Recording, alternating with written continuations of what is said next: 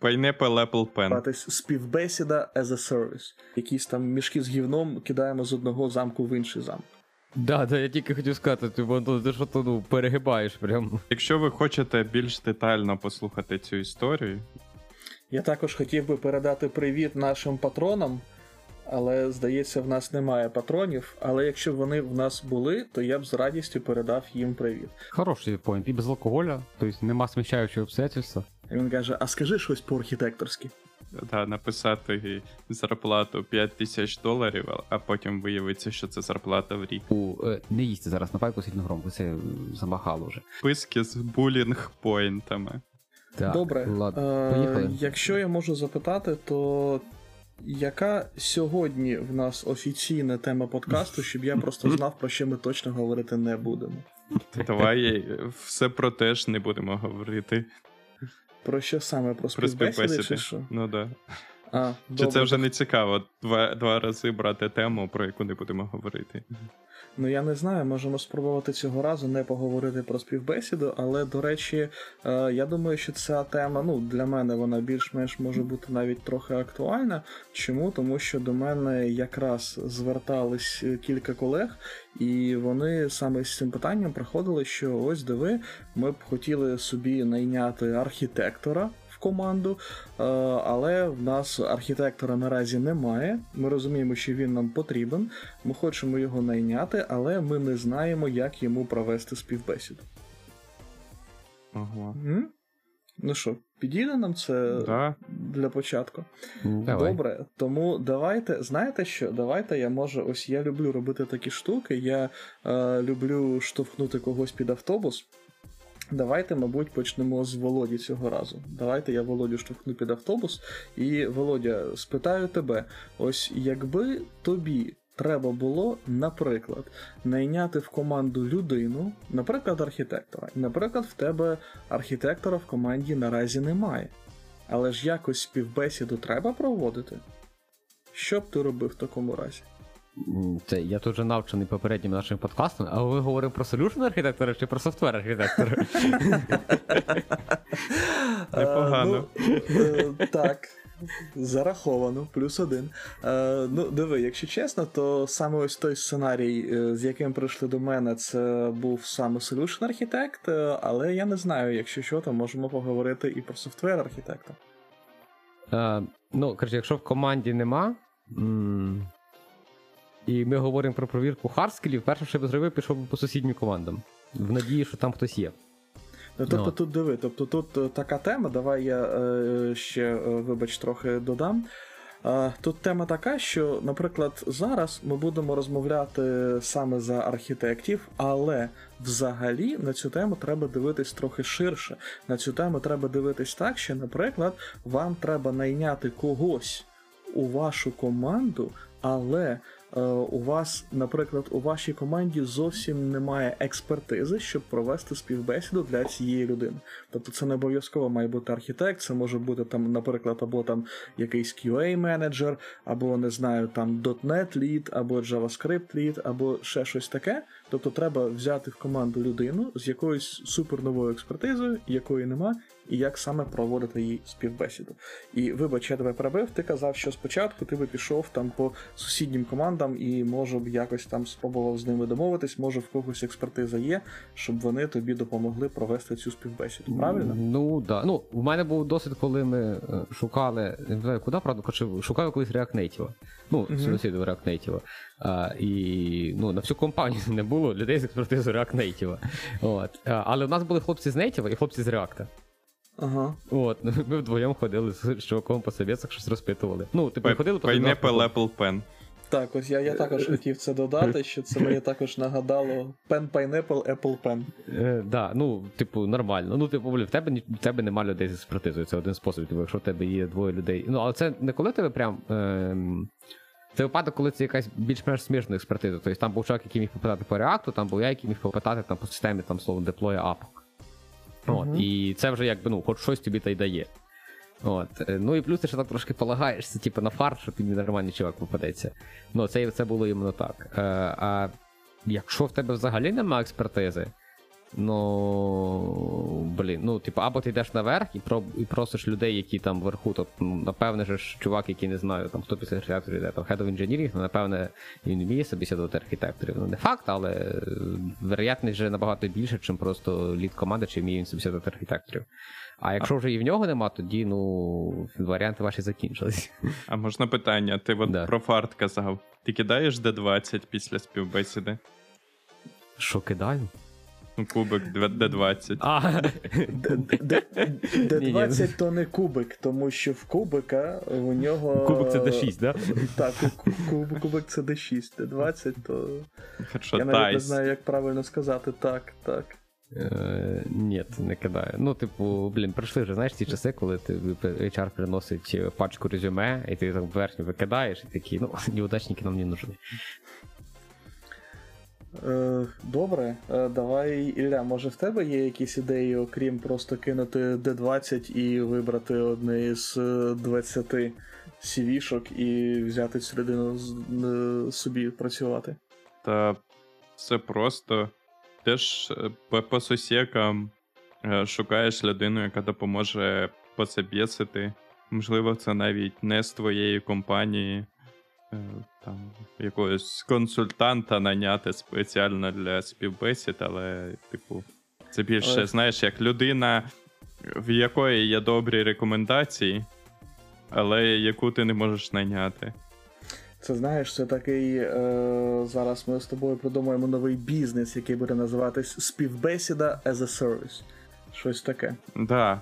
Але ну, якщо такої опції нема, знайти людину, яка шарить, якій ти довіряєш, то тоді доводиться самому потрошки ставати тією людиною, яку ти шукаєш.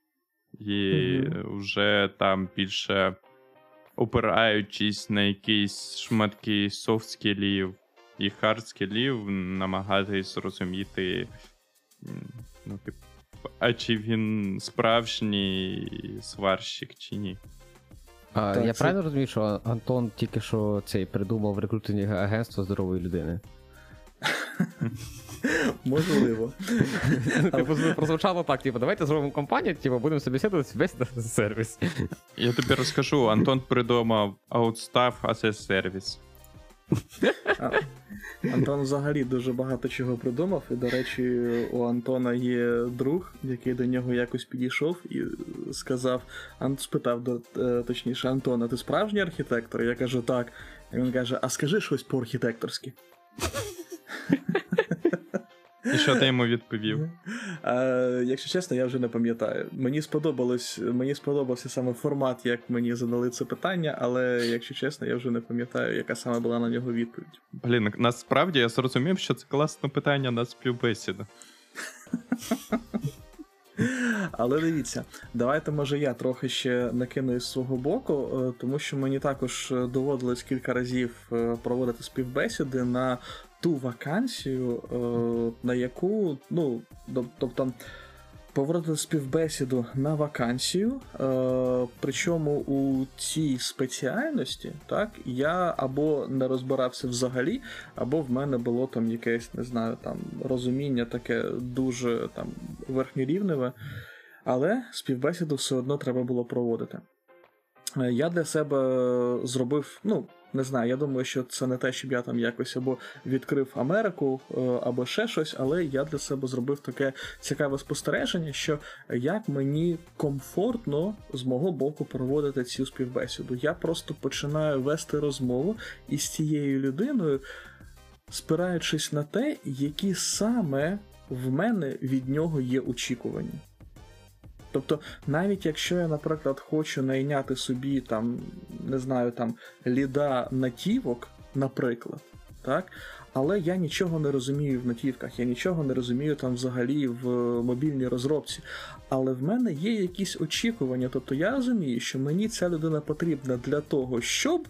І далі в мене є там якийсь список, для чого саме вона мені потрібна.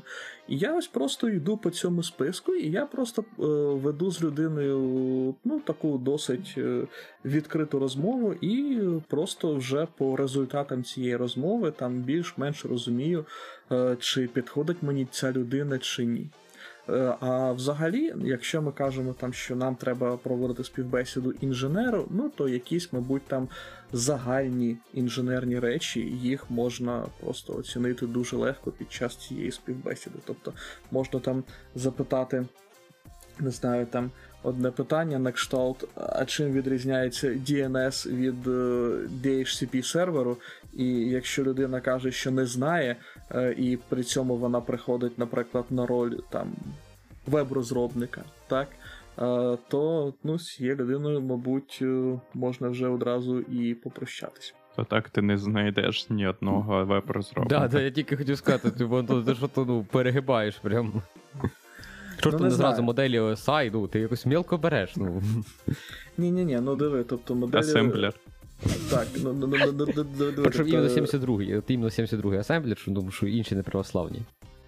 Семирівнева модель е, саме мережі це одне, це не те, що я б очікував, наприклад, від веб-розробника. Але е, я хочу, щоб е, у будь-якому разі веб-розробники вони розуміли, як саме працює веб. Багато ти хочеш. Ну, ми з тобою вже, до речі, Ілля, вели схожу розмову, коли у нас був цей, як його, IT-рінг, якщо не помиляюсь. Ми схожу розмову е, вели саме на IT-рінгу, і з одного боку, мені б хотілося, щоб у людини були самі оці знання, які не лише в глибину, але які також і хоч трошки в ширину. Так? Тобто я розумію, що можна взяти, вивчити там, як працює там 10-20 бібліотек, і потім прийти і сказати: ось я там знаю Angular, там я знаю React, е, дайте мені купу грошей, я буду на вас працювати. Я ж не про те, що я проти того, щоб хотіти це. Я більше про якісь е, реалії сучасного світу, в якому веб-розробники хочуть багато грошей і не хочуть знати різницю е, THCP і DNS. Давайте я ще трохи так, стоп, розповім. вони ж, ну, типу, не просто хочуть багато грошей. Типу, ну, типу, якщо є хтось, хто дає, типу, типу, N доларів за те, що він знає Angular, а до тебе приходить чувак, і ти хочеш, щоб він знав Angular і ще щось, і це для тебе релевантно. Ну, тобто це там, типу, не як готувати пироги. То, ну, напевно, ти маєш просто давати більше денег. Ну, типу, це доволі дивно, що, типу, тобі треба більше, але давати стільки само. Вова демпінгує ринок. Ну, диви, я б сказав і так, і ні. Чому? Тому що з одного боку, навіть якщо мені потрібна людина, це досить нормально, що в мене є до неї якісь е, мої вимоги. Так? Тому що ця людина, вона ж ну, не завжди працює за гроші. Розумієш? Да, да, це Ну, тобто є абсолютно таке, нормально. е, да, е, є, є таке, що людина працює там або за ідею, або просто їй подобається тут працювати, і вона тут працює. Бо Або може їй подобається проект, може їй подобається там, не знаю, там керівник, може їй подобається там, що офіс е, знаходиться там, не знаю, там в сусідній будівлі, наприклад, від її дому, так, і він може навіть там в халаті ходити на роботу, і йому це, і йому це в кайф. Ну, Ні, я ж не за те, що, типу, ну. А, оце от N, типу, я не кажу, що типу, особливо е, обов'язково треба насипати, типу, N плюс доларів. Тобто це може бути там мільярд всього, на що дійсно, типу, частина зарплати легко промінюється, абсолютно без ніяких проблем. Це може Це- бути обов'язково долари, а е, наприклад, це навіть або гривні, або навіть дитячі посмішки. Е, Дивіться, що я, що я хотів е, також ще накинути до цієї розмови. Я хотів трошки розповісти вам про те, е, як я наразі знущаюсь над людьми, е, але знущаюся, звісно, в переносному значенні. Е, До мене прийшли одні там хлопці і попросили провести їм інтернатуру. Е, Їм треба. Вони набрали групу е, людей, які мають там певний досвід в ІТ, і їм треба за три місяці з цих людей зробити когось, хто більш-менш би підпадав під опис такої ролі, як Azure DevOps. Ну, тобто мені взагалі не подобається це визначення Azure DevOps, мені більше подобається е, щось на кшталт Azure Cloud Engineer, але DevOps це просто той термін, який більш-менш може бути зрозумілий для нашої аудиторії. Е, а він навіть буде, я впевнений на 100%, набагато зрозуміліший, ніж якийсь там невідомий Cloud Engineer. Так ось, що ми з ними робимо? Е, Одна із тем, яка у нас є, це безпосередньо створення пайплайнів для автоматизації білдів. Я їм зробив 5 різних застосунків. Ну, таких там більш-менш Hello World, але все одно. Ні, брешу, не 5, навіть 6, якщо чесно. 6 різних застосунків. Що я для них зробив? Я для них зробив е, .NET API, я для них зробив .NET Web Frontend на Blazor, саме на WebAssembly. Я для них зробив .NET консольну аплікуху. Також я для них зробив на Angular JavaScript Frontend, на Node.js Backend з TypeScript е, і на цьому, і на Python невеличкий API. І що я змусив їх робити, я їм дав просто кілька там референсів з інтернету, і я їм сказав: з одного боку, я розумію, що ви е, ну, не, е, не є розробниками, що ви не, ну, може там хтось і мав певний досвід, але здебільшого ви комерційною розробкою не займалися, саме розробкою. Але дивіться, коли нам треба зібрати build, то в нас є е, якийсь там певний набір стандартних кроків, які нам треба виконати. Нам треба, наприклад, там е, за restore ити бібліотеки, нам треба зробити build, якщо це, наприклад, там .NET, е, нам треба, якщо в нас є, прогнати тести, і потім нам треба сформувати якийсь артефакт, який потім ми зможемо там розгортати десь на якомусь середовищі. Я змусив їх у цьому розібратись, хоча б на якомусь там поверхневому рівні, е, і щоб вони самі могли писати ці build пайплайни. То ось у мене до вас питання. Щодо співбесіди, щодо очікування від кандидата, давайте поговоримо трохи саме ось про девопсів зараз. Чи, чи вважаєте ви, що це є нормально? Чи Ну, я вимагаю від девопсів ось таку штуку? Чи ви счита... чи ви е, вважаєте, що я просто е, займаюся якоюсь фігньою і знущаюсь над людьми? Диви, якщо брати, ну, типу, я би, типу, якщо не вважати на реалії, є, я б сказав, ти займаєшся фігньою. От, е, але, але, враховуючи кількість команд, які я бачив, де ти відкриваєш цей файл, питаєш пацани, а що тут так по-дебільному текст написаний? От, а вони такі, ну, ми не знаємо, якоюсь девопси займаються. То, враховуючи таку реалію, і це ну, неодноразово зустрічалося, що народ вважає, що е, типу, CI-файл, який лежить в їхньому проєкті, який збирає їх білди, що їх написала якась абсолютно інша людина. Е, і скоріш за все, це просто їм колись DevOps написав, і ця команда DevOps нормально, як правило, не підтримує. Тобто, як тільки ця людина йде, це, як правило, е, втрачаються всі е, знання про те, як там щось працювалося. То враховуючи це, я б сказав, що ні, ти займаєшся нормальними речами. Тобто, якщо це в компанію, де отак от прийнято, де ти приходиш до команди, питаєшся, якого дива в CI в отак, а вони кажуть, не знаю, це писали девопси, то типу, це окей, типу, ну, типу, в тебе вибору іншого нема. Мгм. А Я скажу тут навпаки. Я зазвичай зараз намагаюсь такими питаннями задовбувати е, розробників. Типу, Мгм. напишіть CI-ку, напишіть деплой того, що ви накодили, і так далі. Ну, типу, мені здається, це має в цю- в цю сторону здвигатись. Ну, А я тут давайте- залежно від рівня, я, наприклад, там від джунів, мідлів, напевно, би не особо би вимагав. Так. Тут більше про те, що в ідеалі цю всю роботу мають робити розробники. Да, да. Ну, це команда. Тобто я б не вважав, що кожен розробник, але да, в команді мають бути люди, які просто це роблять. Давайте я може спробую трохи додати е, щодо того, яка в мене саме була мотивація, навіщо я взагалі туди поліз. Дивіться, ми кажемо, що що таке є DevOps. Так, ми кажемо, що DevOps то є комунікація. DevOps то не є роль, то не є професія, то є комунікація, то є те, що е, всередині команди або навіть е, якісь там крос-командні ініціативи ми комунікуємо один з одним, ми не е, займаємось тим, що вибудовуємо там якісь замки, живемо в цих замках і просто там е, якісь там мішки з гівном кидаємо з одного замку в інший замок. І якщо DevOps приходить і каже, що я очікую від розробника, що розробник буде розуміти, що таке DNS, що таке DHCP, наприклад, ну в чому різниця між ними, але це таке більше як жарт. Якщо, наприклад, DevOps приходить і каже, що він би очікував, що розробник буде розуміти, в чому різниця між, наприклад, HTTP та TCP протоколами, так? То, тобто, це розробник повинен зробити такий, наче як крок, ближче трохи там до, наприклад, інфраструктури, назвемо це так.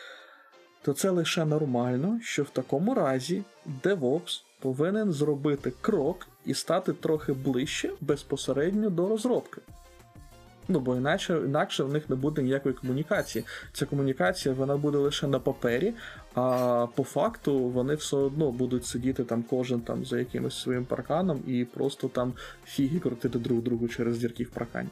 Мені здається, ти зараз займаєшся підміною поняття, тому що перед тим, як задати питання, ти сформулював, що насправді те, що ти ховаєш під словом DevOps, це якийсь cloud-інженер.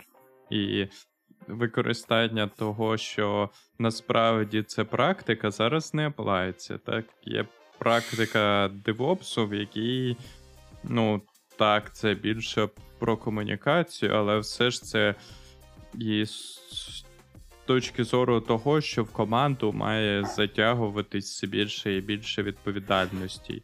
І насправді, як не крути, на жаль, стіна буде. І Мгм. як її прибрати правильно, у мене особливо ідей нема. У мене є тільки розуміння того, що е, стіну можна е, подвинути подалі, і щоб команда об цю стіну е, як можна менше там, зачіпалась. Ну, диви, якщо чесно, то так, цю стіну, мабуть, ми розбити не зможемо, але взагалі просто я це до чого. Е, Я хотів би трохи, може, там розповісти про свій о, е, про свій досвід, саме як в мене проходили співбесіди, мої співбесіди, тобто, коли хтось мене співбесідував на роль девопса.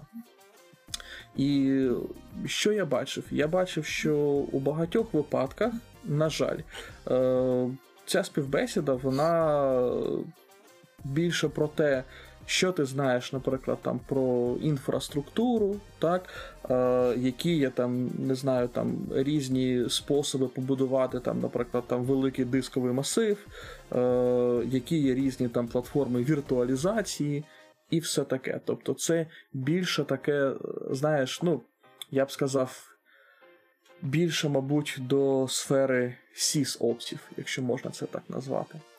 А ось саме співбесіду, щоб хтось провів на роль девопса, і щоб під час цієї співбесіди в мене було якраз оці дві половинки з одного боку дев, з одно, а з іншого боку опс. Мабуть, такого жодного разу і не було, або мені дуже-дуже важко зараз пригадати. Я може пригадаю ще під час нашої розмови, але наразі я не можу згадати жодного сценарію, ну, вже жодного випадку, коли у мене співбесіда проводилась саме так і так. Ну, тому що мені здається, ми вже навіть обговорювали це питання, але зараз я трошки втратив думку. Я тоді цей, поки ти думку Так, е, давай. вернеш. Коротше, все це зводиться до того, що перед тим, як співбесідувати любу людину, встановіть, коротше, правила, по яким ви співбесідуєте. Не знаю, я там, коли до мене приходить на співбесіду, або там на прескрін, або ще раніше, то ти просто чітко кажеш людині, що, типу, ну, чувак, ми очікуємо оце, оце, оце, ми оцінюємо оце, оце, оце. Типу, будь готовий до цього діла. Тобто там людина приходить на співбесіду, одразу кажеш, типу, я твої відповіді буду оцінювати отак, отак, отак. І ми очікуємо, що якщо ти перейдеш цю співбесіду, ти на роботі будеш робити там кілька пунктів, як мінімум. От. І тоді набагато простіше і тобі, е, бо ти знаєш, що ти попередив людину, як ти будеш її оцінювати, і з цього ти оцінюєш її відповіді. І людині, тому що вона в неї немає цього дебільного відчуття е, спроби вгадати, що під цим питанням мав на увазі інтерв'єр. До речі, дуже добре, що ти на цьому зробив окремий наголос, тому що, ну, якщо чесно, то це одне із тих запитань, яке я завжди задаю із свого боку, коли хтось проводить мені співбесіду. І, на жаль, що я бачу? На жаль, я бачу те, що, мабуть, там десь у половині випадків у того, хто мені проводить інтерв'ю, немає відповіді на це питання. А питання, яке я задаю саме коли співбесіда вже закінчилась, і мене питають, чи є у вас якісь питання, е, я завжди кажу: так, у мене є одне питання. Ось, наприклад, е, ми домовились, ви взяли мене на роботу, я до вас пішов працювати. Ось, наприклад, е, ми пропрацювали з вами рік. Як через рік ви будете оцінювати? Так, чи виконав я, ну, не, не, не виконав, тобто, чи виправдав я всі ваші очікування, які у вас були від мене? Ну, тобто, як ви будете оцінювати мій успіх на цій посаді? І ось, на жаль, а може це просто карма, не знаю. Десь приблизно у половині випадків мені не можуть дати чітку відповідь. А якщо ви хочете більш детально послухати цю історію і ще не, не чули, ви можете послухати перший випуск нашого підкасту, який в пошуках назви. Е, от, Там ми обговорювали вже це, це питання. Я може вже трохи про це забув, тому що це було, як на мене, Місяць досить тому. так, досить давно. Я тут ще, щоб підітожити і віддаю мікрофон Ільї. Е, Я просто відкрив якраз свої замітки, які в мене були по поводу того, як писав про те, як проводити співбесіди. Е, і от тут в мене правильно написано, що оце треба написати ще в ідеалі в вакансії взагалі-то, тобто ще раніше. Чим коротше, чим раніше ви кандидатам прокомунікуєте, типу, е, кого ви чекаєте і що вам треба, то тим тим, тим простіше буде. І взагалі, коли підходите до пошуку питання пошуку людей максимально багато інформації давайте людям. Не копіпасьте просто описи похожих вакансій, а от максимально пишіть прикладне, то що от буде у вас, починаючи від вакансії. Е, Не не полагайтесь на те, що HR просто скопіює стандартний опис, е, ставте любу, слово далі слово інженер. От, HR візьме просто опис, які ваші вакансії, і воно вам підійде, воно вам не підійде. Опишіть детально, що вам треба. Так. Це, до речі, також дуже цікава тема, тому що, якщо можна, я ще тут трохи накину саме до опису вакансій. Е, Диви. З одного боку, з одного боку, мені також хотілося б у всіх цих вакансіях читати, що е, ми від тебе будемо очікувати ось це, це, ми будемо тебе оцінювати ось так, так, і все це. Але, як на мене, як на мене, і тут я зараз е, зроблю таку цікаву річ як на мене, то сама ідея так, е, опису вакансії, або, скажімо так, ціль ось цієї вакансії, е, ціль вона в тому, щоб кандидата привести до тебе. А далі вже під час живої розмови, якщо в тебе, наприклад, ти йому там описав, що в тебе, не знаю, там все автоматизовано, і білди, і тести, і релізи, а він до тебе потім приходить, і ти йому кажеш, ну диви, в нас все автоматизовано, але насправді це лише там для одного там проекту із сотні. І ось ми тебе саме беремо, щоб ти нам допоміг, наприклад, автоматизувати там інші 99 проєктів. І ідея тут в тому, що якщо вакансія, ну, не те, що не відповідає там дійсності, але вакансія вона завжди повинна трохи там ну, як би це сказати, е, підслащувати саме цю сурову реальність, яка є в тебе в проєкті, тому що коли людина вже під, приходить до тебе на відверту розмову, то там ти вже можеш показати, наприклад, якісь свої скіли як хайрінг менеджера і сказати, що так, диви, ми розуміємо, що в нас щось може є не ідеально, щось є не ідеально, але. Ми над цим працюємо. Там ось такі такі кроки у нас заплановані, і ми хочемо, щоб ти став там частиною команди, яка допоможе нам це зрушити. Тобто не те, щоб відверто брехати у вакансії, а саме може не доказати всієї правди. Як ви до цього відноситесь? Да, написати зарплату 5 тисяч доларів, а потім виявиться, що це зарплата в рік. А потім виявиться, що це долари канадські, так? Типу не сильно поганий курс. Ну, Да, Ілля, в тебе щось на стеку було точно. У мене було на стеку про девопсів, але там таке по мілочовки. Я можу сказати, звісно, це, але не зрозуміло на, на потрібно ілі- чи ні. Але у мене тут є більш е, друга штука, як е, ви прикольні теми почали піднімати. І в мене є якраз тема, яка можливо підсумує ті питання, які ви підняли, тому що е, зараз у нас дискусія велась на рівні е, однієї окремої вакансії, однієї окремої співбесіди. Але насправді, е, на жаль, я більше, наприклад, в процесі співбесід зараз приймаю участь, ну, приймав участь на іншому рівні, на рівні побудови співбесіди як процесу. І от ця штука, вона якраз має покривати ті всі питання, які ви піднімаєте. Тобто, це має бути частиною процесу перед тим, як завести вакансію, е, скласти список. е, Не питання, а. Список вимог до кандидата в плані, чим він буде займатися, і які болі він тобі має закрити. І вже після того відкривати вакансію е, на основі тих болей, які людина має закрити, написати до неї вимоги і так далі, і тому подібне. Далі вже на основі якихось, ну там залежить насправді теж від питання, чи шукаємо ми архітектора, чи шукаємо е, там розробника тисячного в нашу компанію.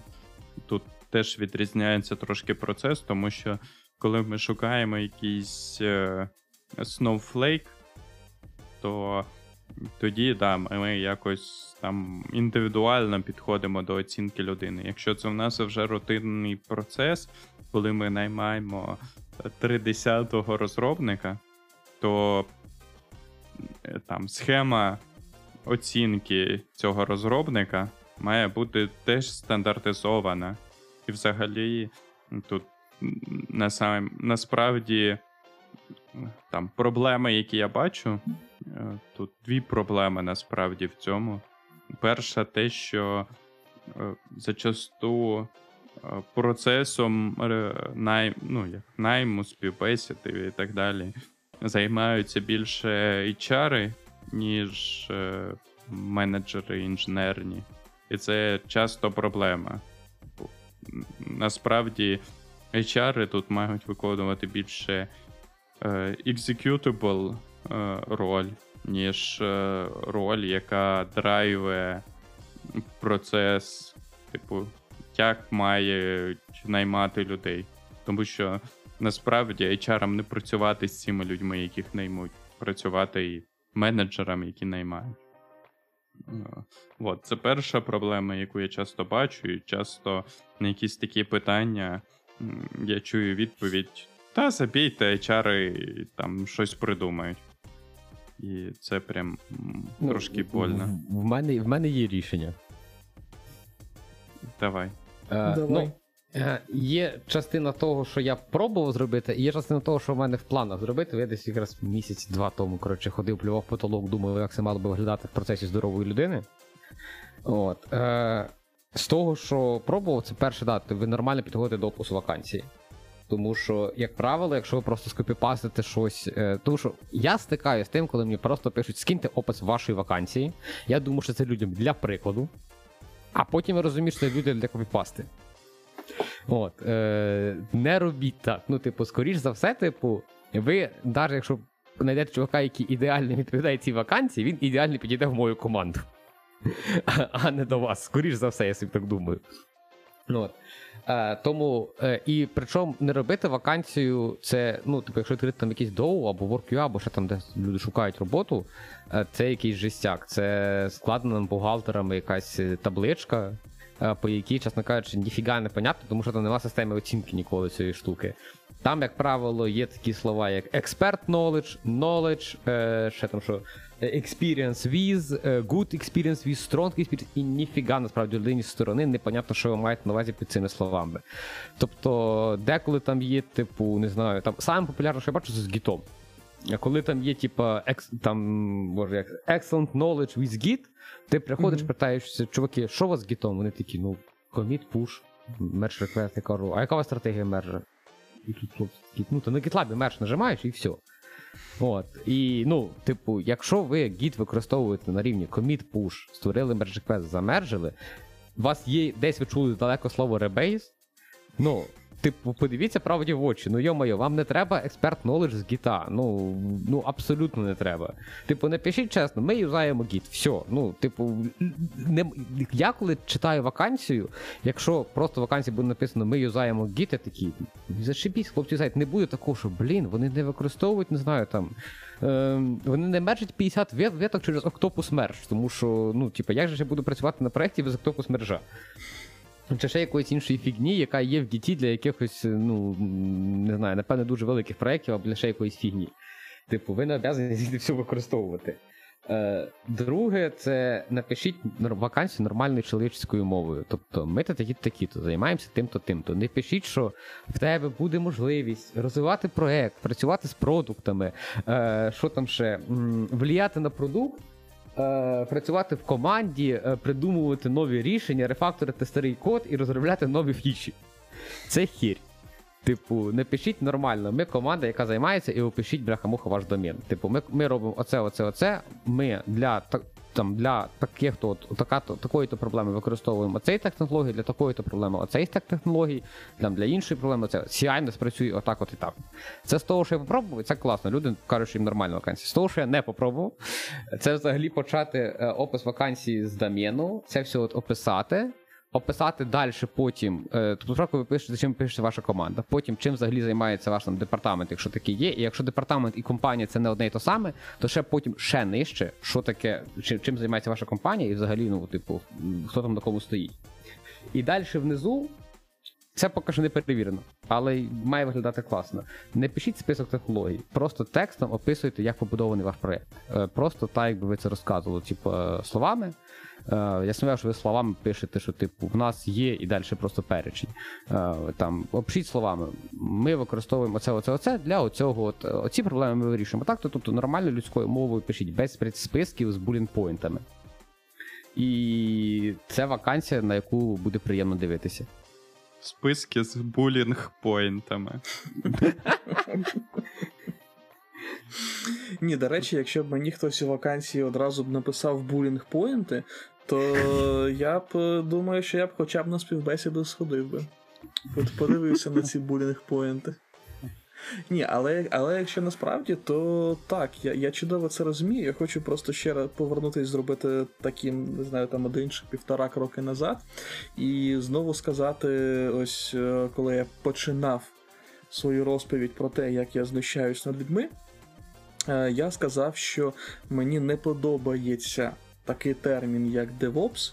Мені більше подобається такий термін, як Cloud інженер. Ну, це можливо просто щось зі мною не так, але це не важливо. В мене був один досвід цікавий, коли ми намагались саме відкривати вакансії, і нам був потрібен саме cloud-інженер. Так? Тобто це була людина, яка повинна була відповідати за інфраструктуру у Хмарі, яка була частиною саме dev-команди. І е, поки dev-команда, наприклад, там займається розробкою якогось продукту. Ця людина вона е, відповідала, наприклад, за там розробку, за автоматизацію створення якоїсь інфраструктури. Так? І проблема була в тому, що коли ми почали на ринку України відкривати вакансії саме із назвою Cloud е, у нас не було кандидатів взагалі, тому що люди просто коли дивились, що треба якийсь клауд інженер, вони просто не розуміли, що це. І вони просто навіть не відкривали і навіть не читали, що ж там всередині вакансії написано. А потім, коли ми просто там через місяць чи щось таке, е, просто перейменували на Cloud DevOps, то одразу у нас пішли кандидати. І ми їм вже потім розповідали, що диви, ну тут написано Cloud DevOps, але це там трохи не зовсім DevOps, це ось трохи приблизно ось тут так. І десь 90% кандидатів казали, що так, супер, норм, мені, мені все ок. І лише там десь відсотків 10 казали, що ні-ні ні, це зовсім інша штука, я туди не хочу. Мені насправді цікаво, от, е, от цей опит, коли досвід, коли люди приукрашають вакансії. От, наприклад, там Cloud DevOps напишемо, наприклад, чи ще щось. Там Мгм. якісь скопіюємо чужу гарну вакансію, а не напишемо, як от Вова пропонував всю правду про себе. Угу. Просто для мене насправді кейс, коли в вакансії було написано одне, я прийшов на співбесіду і виявилось зовсім інше. Для мене це flag. Але е, от мені просто цікаво, на що сподіваються люди, які прикрашають вакансії просто для того, щоб заманити людей до себе на співбесіду. Те, що вони його там, поки він там у них буде в офісі, вони відберуть паспорт і, е, типу, змусять його працювати на себе. Я, Ні, я б тут сказав. Так, вибач, О. Володя, давай ти. Е, я тут цей, якби є деякі люди, які розказують, що в ІТ немає відкатів, ну це фігня, ми розуміємо. Я думаю, що це просто роблять рекрутери для того, щоб е, ну, робити імітацію роботи. Ну, можливо. Ну, це, це, це не те, що відкати, це просто у рекрутерів є KPI. Тобто їм треба, їм треба привести там N кандидатів, наприклад, на місяць. Тобто це його KPI. Якщо він не приводить N кандидатів на місяць, то це означає, що він там поганий рекрутер. Так? Мені Ну, бо, бо в мене був також досвід, е, коли мені одного разу, і це було також дуже цікаво. У нас була вакансія е, цей е, .NET е, Web Backend. Треба було знайти розробника. І мені рекрутер привів е, на співбесіду джавіста, який працював лише з десктопними застосунками. Непогано. І я Ось. це вже зрозумів. Ну, в мене там було дуже-дуже багато роботи, і в мене не було часу просто навіть переглянути ці CV-шку цього кандидата до того, як він прийшов на співбесіду. Е, і я потім прийшов до рекрутера і спитав: хлопче, а, а, а що, що це таке? Як це так? І він казав: ну, він там іти не хотів, але я його вмовив, щоб він хоча б е, прийшов на співбесіду і хоча б спробував. Так? Співбесіда у нас була запланована на час. За 5 хвилин чувак сам сказав: щось я бачу, що це не для мене, до побачення. І пішов. Просто Ну, закрив дзвінок і Да, я все. Я тут таке є ще один. Е, це я не можу. Це я, я про це просто рекомендую всім подумати. Я не можу це ніяк рекомендувати робити, тому що я ж це не пробував, але попробувати знайти людину е, самому. Е, є такий чувак Юра Ткаченко, він це пропагандує, в принципі, він так робить. Е, він доволі звісно, можете почитати його твіттер. І там він прям сам, типу, в нього є всі ці інструменти рекрутера, які там для LinkedIn, ці тулзи для там пошуку, Advanced Мгм. Filtering, mm платна підписка на LinkedIn, по факту. От. Е, легкий інсайт, оказується, там не rocket science, ну, типу, можна освоїти. Угу. От.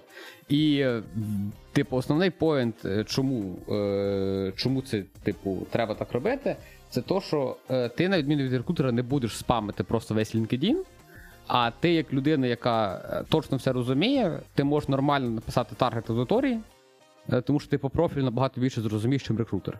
Тому що ти не просто не просто мачеш кейворди, ти якби вмієш читати між, між строчок, що там написано.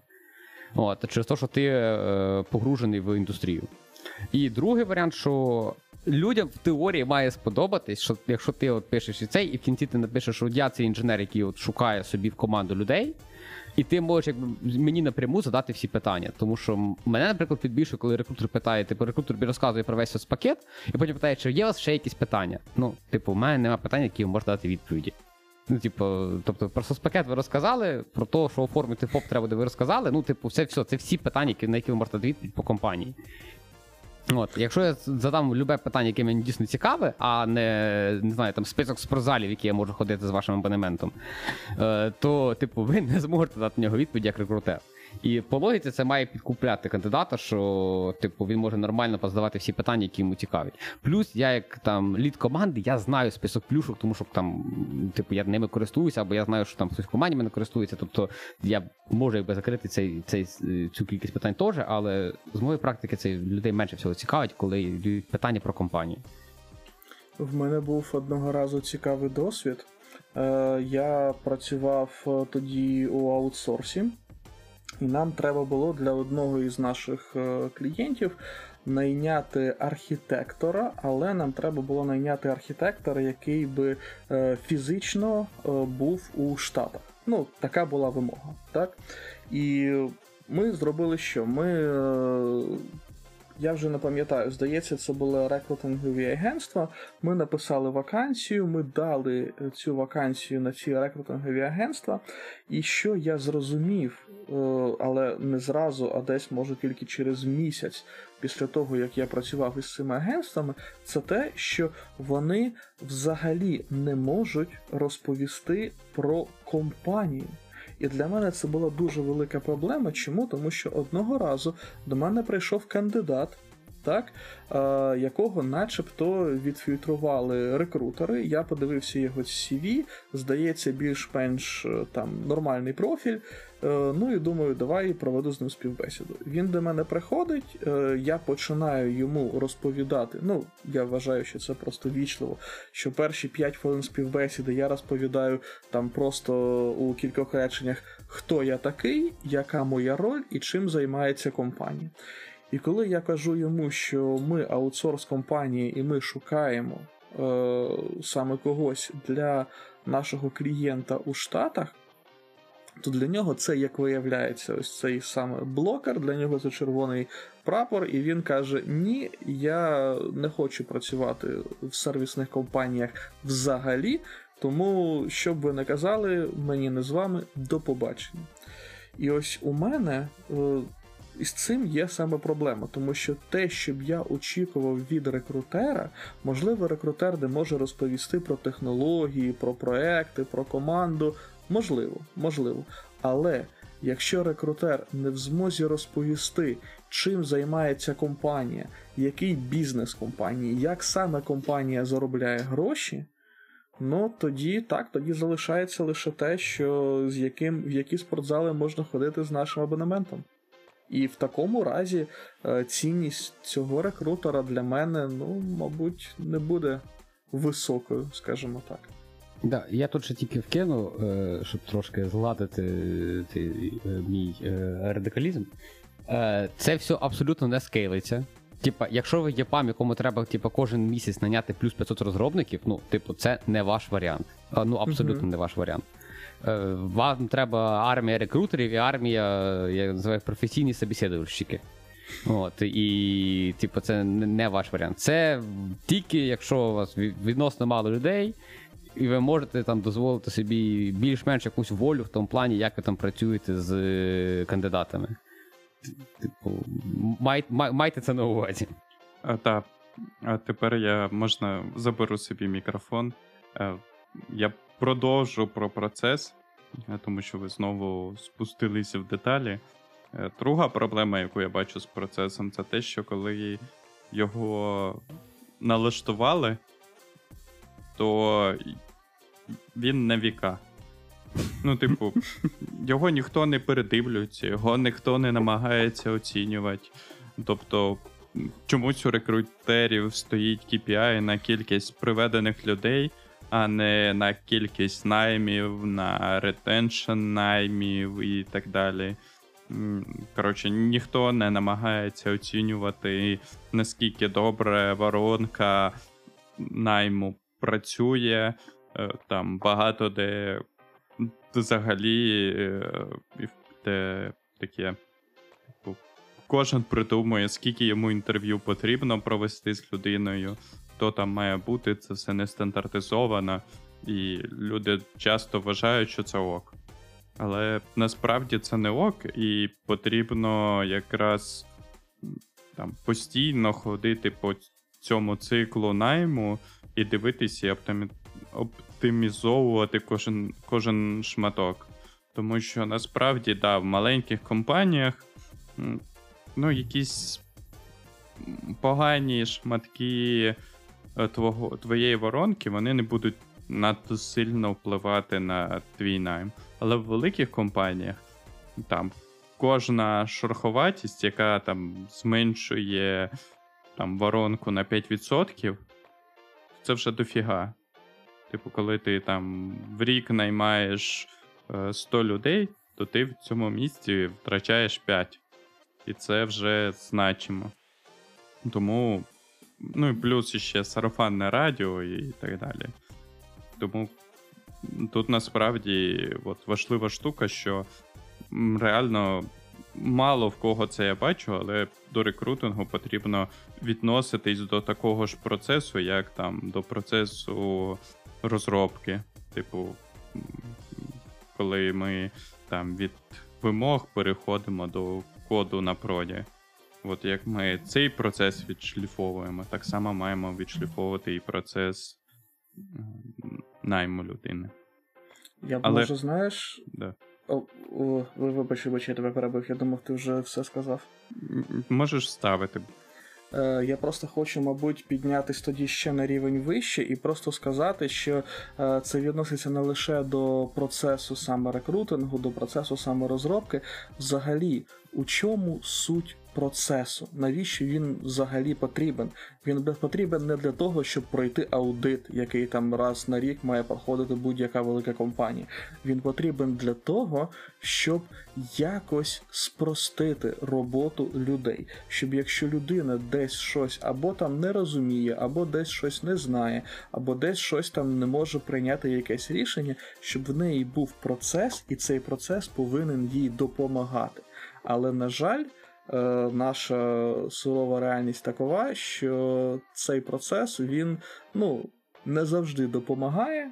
Е, інколи цей процес він не працює настільки, що все перетворюється просто на те, що люди ходять там один до одного і, використовуючи вже якийсь там приватний нетворкінг, вирішують всі ці проблеми, незважаючи на те, що десь там на папері щось написано, але саме тому. За ним ніхто і не працює, саме тому його ніхто і не переглядає, просто тому, що ним ніхто не користується. Тому що багато для кого процес і бюрократія це синоніми. А насправді, Так, от це то, що ти проблема. е, розповів, що там уходять в лічку, насправді, по факту, це частина процесу сходить в лічку. Просто вона не задокументована. Але це процес, за яким там живе той чи інший flow. Але. е, Да. Так, але так, я, я хотів щось сказати, але диви, мені дуже не подобається саме те, що у більшості випадків, коли я це бачу, то це починається з чого? Що хтось комусь іде в лічку, так? Ось вони все там порішали, а потім треба ж якось офіційно це задокументувати, так? То потім він каже: ну, а тепер давай підемо по процесу. Так, а це такий процес. Ну, типу, Ну, тобто, Якраз- відсутність процесу це також процес. Ти про це? да. Ні, це не відсутність процесу, це просто процес, насправді описаний не повністю. Треба просто цей процес описати з фраз, ходи, типу, контакт-пойнт, оця людина. Ну, тут прикол в тому, що насправді процес не обов'язково має бути описаним. Питання про те, що процес має бути, і якраз важливий поінт, який я намагався донести, важливо його аналізувати і оптимізувати. От той процес, який сказав Антон, проблема в тому, що він, да, він є, але просто всі забувають на те, щоб подивитись на нього і оптимізувати. І, можливо, е, або шматок сходити в лічку, е, викинути, або викинути шматок з е, от цієї бюрократії і залишити лише шматок, що от в цьому кейсі ми ходимо в лічку. І все. Тут е, Ну, по-різному можна з цим працювати. Ти говориш про статус-кво, да? про те, що типу щось отак зараз є, тому це зашибісь. Ну, я не кажу, що це зашибісь. Я більш Ні, типу, я маю, що люди, люди говорять, що раз цей процес А, зараз так. отакий, то він зразу зашибісь. Ну, він не то, що зашибісь, просто люди чомусь вважають, що на це не варто витрачати час.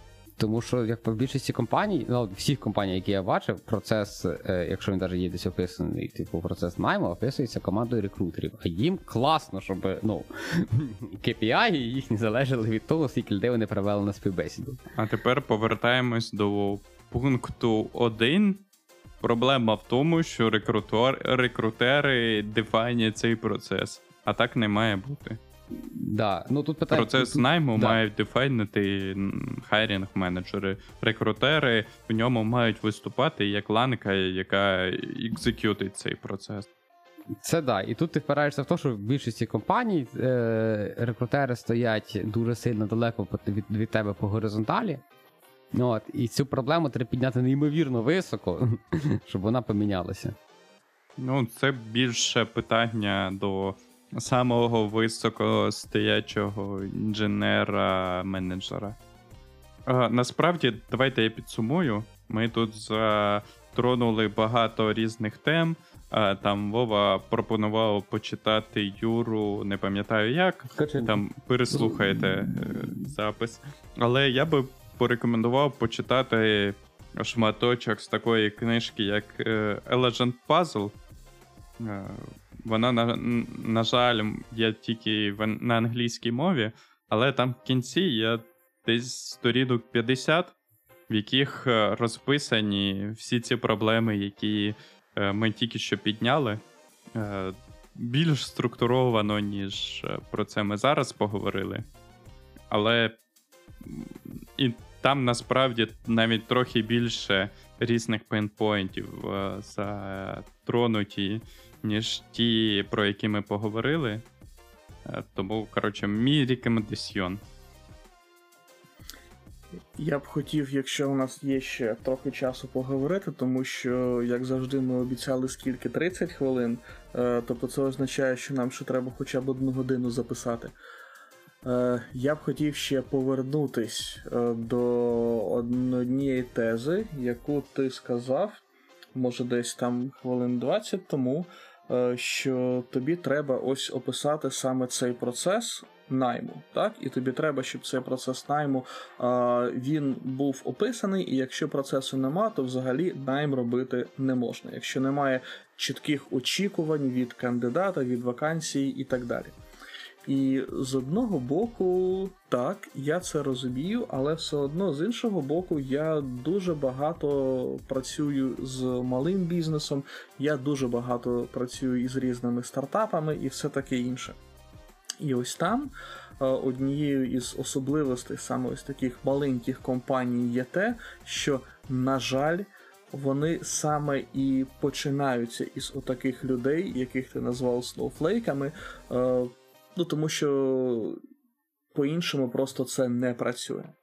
Вони саме починаються із цих стофлейків, коли в нас є одна людина, яка вміє там все, яка там потенційно закриває, наприклад, потреби там у трьох, чотирьох, там не знаю, там п'яти інженерах.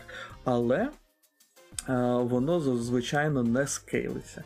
Але для того, щоб воно почало скейлитись, треба, щоб компанія почала якось там розвиватись, і потім вже ось ця людина, яка виконувала, наприклад, там обов'язки, не знаю, там п'яти інженерів, вона вже починає, начебто, так, це в лапках, начебто, е, платити гроші іншим людям для того, щоб вони робили її життя простішим.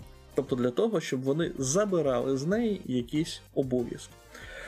І е, саме так потроху-потроху вибудовуються якісь структури, і саме так потроху-потроху у нас вже і з'являється ось ця формалізація процесу, якісь більш конкретні вимоги.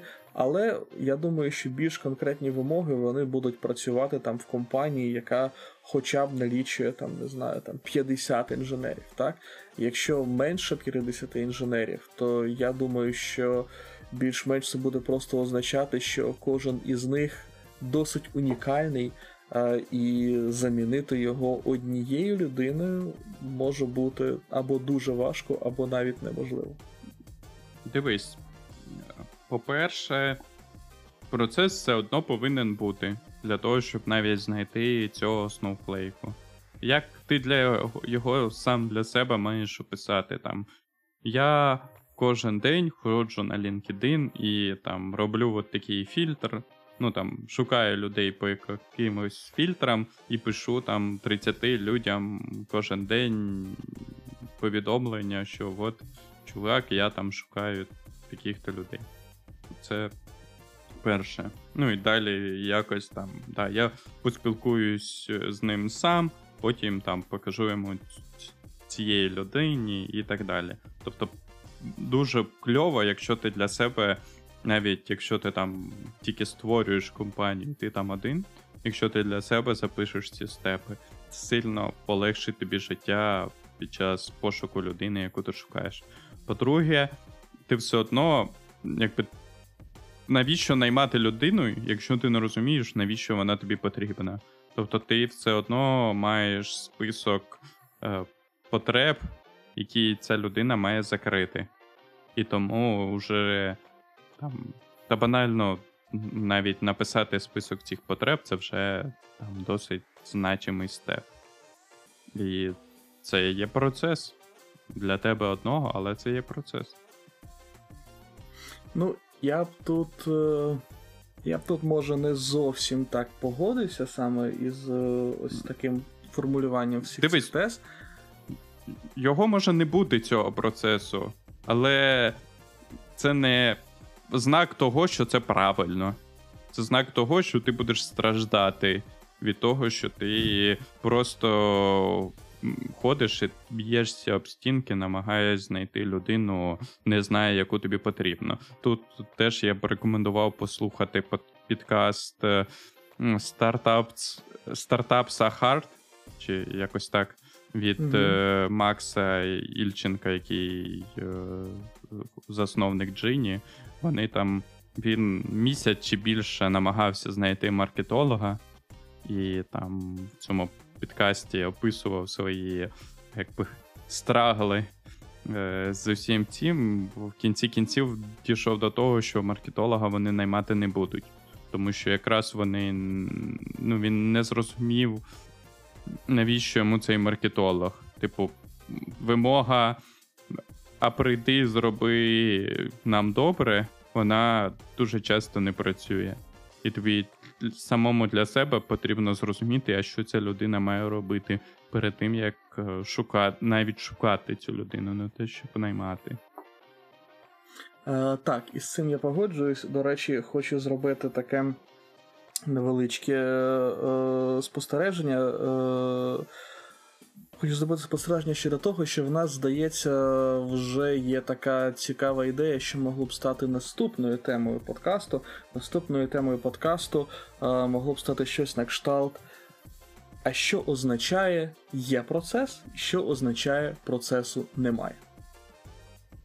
А? Як вам ідея? Тобто, Я. Що там, ти, ти там пропонував одноплатні комп'ютери, да? Е, Так, так. І це також. Е, Але диви, а зараз хочу повернутися саме до останньої тези щодо того, що треба все одно, щоб цей процес був, щоб ти сформулював твої очікування від людини. Диви. Якщо ти хочеш найняти людину е, на, скажімо так, е, там, на зарплату, так, щоб він на тебе працював, то, звичайно, в тебе є від нього якісь очікування. Але також треба розуміти, що люди є різні. Хтось є більш активний, хтось є менш активний. І я бачив, е, ну не можу сказати, що це було багато разів, але кілька разів я це бачив, коли роль людини у компанії там за півроку, наприклад, трансформувалась ну просто дуже сильно, е, саме тому, що ця людина була така активна, і саме тому, що його начебто брали на одне, а потім зрозуміли, що він може там зробити набагато більше ось цього там добра, та там якихось.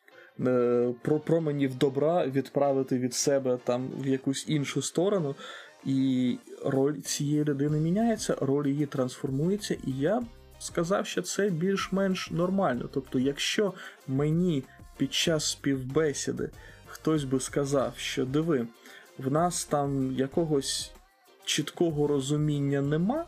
Ну, тобто, якщо мені б це сказали прямо, що чіткого розуміння нема, але, наприклад, ти приходь, і у нас є ось ця зона відповідальності, ця зона відповідальності, і ми б хотіли подивитись, що саме нового ти можеш нам сюди принести.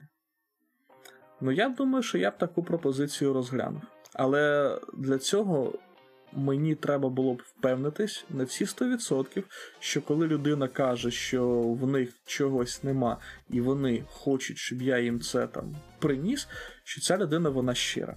Ну, тобто, це не так, що я просто не підготувався, тому я не знаю, що тобі відповісти.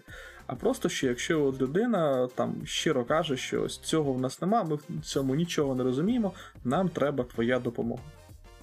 Тому що в мене персонально було кілька проєктів, в які я зайшов саме таким чином, і у нас була досить продуктивна співпраця. Дивись, з останнім твоїм висновком я можу погодитись, коли от цього в нас нема, але ми дуже хочемо, будь ласка, зроби. Так, це крута штука, і да, є сенс туди йти.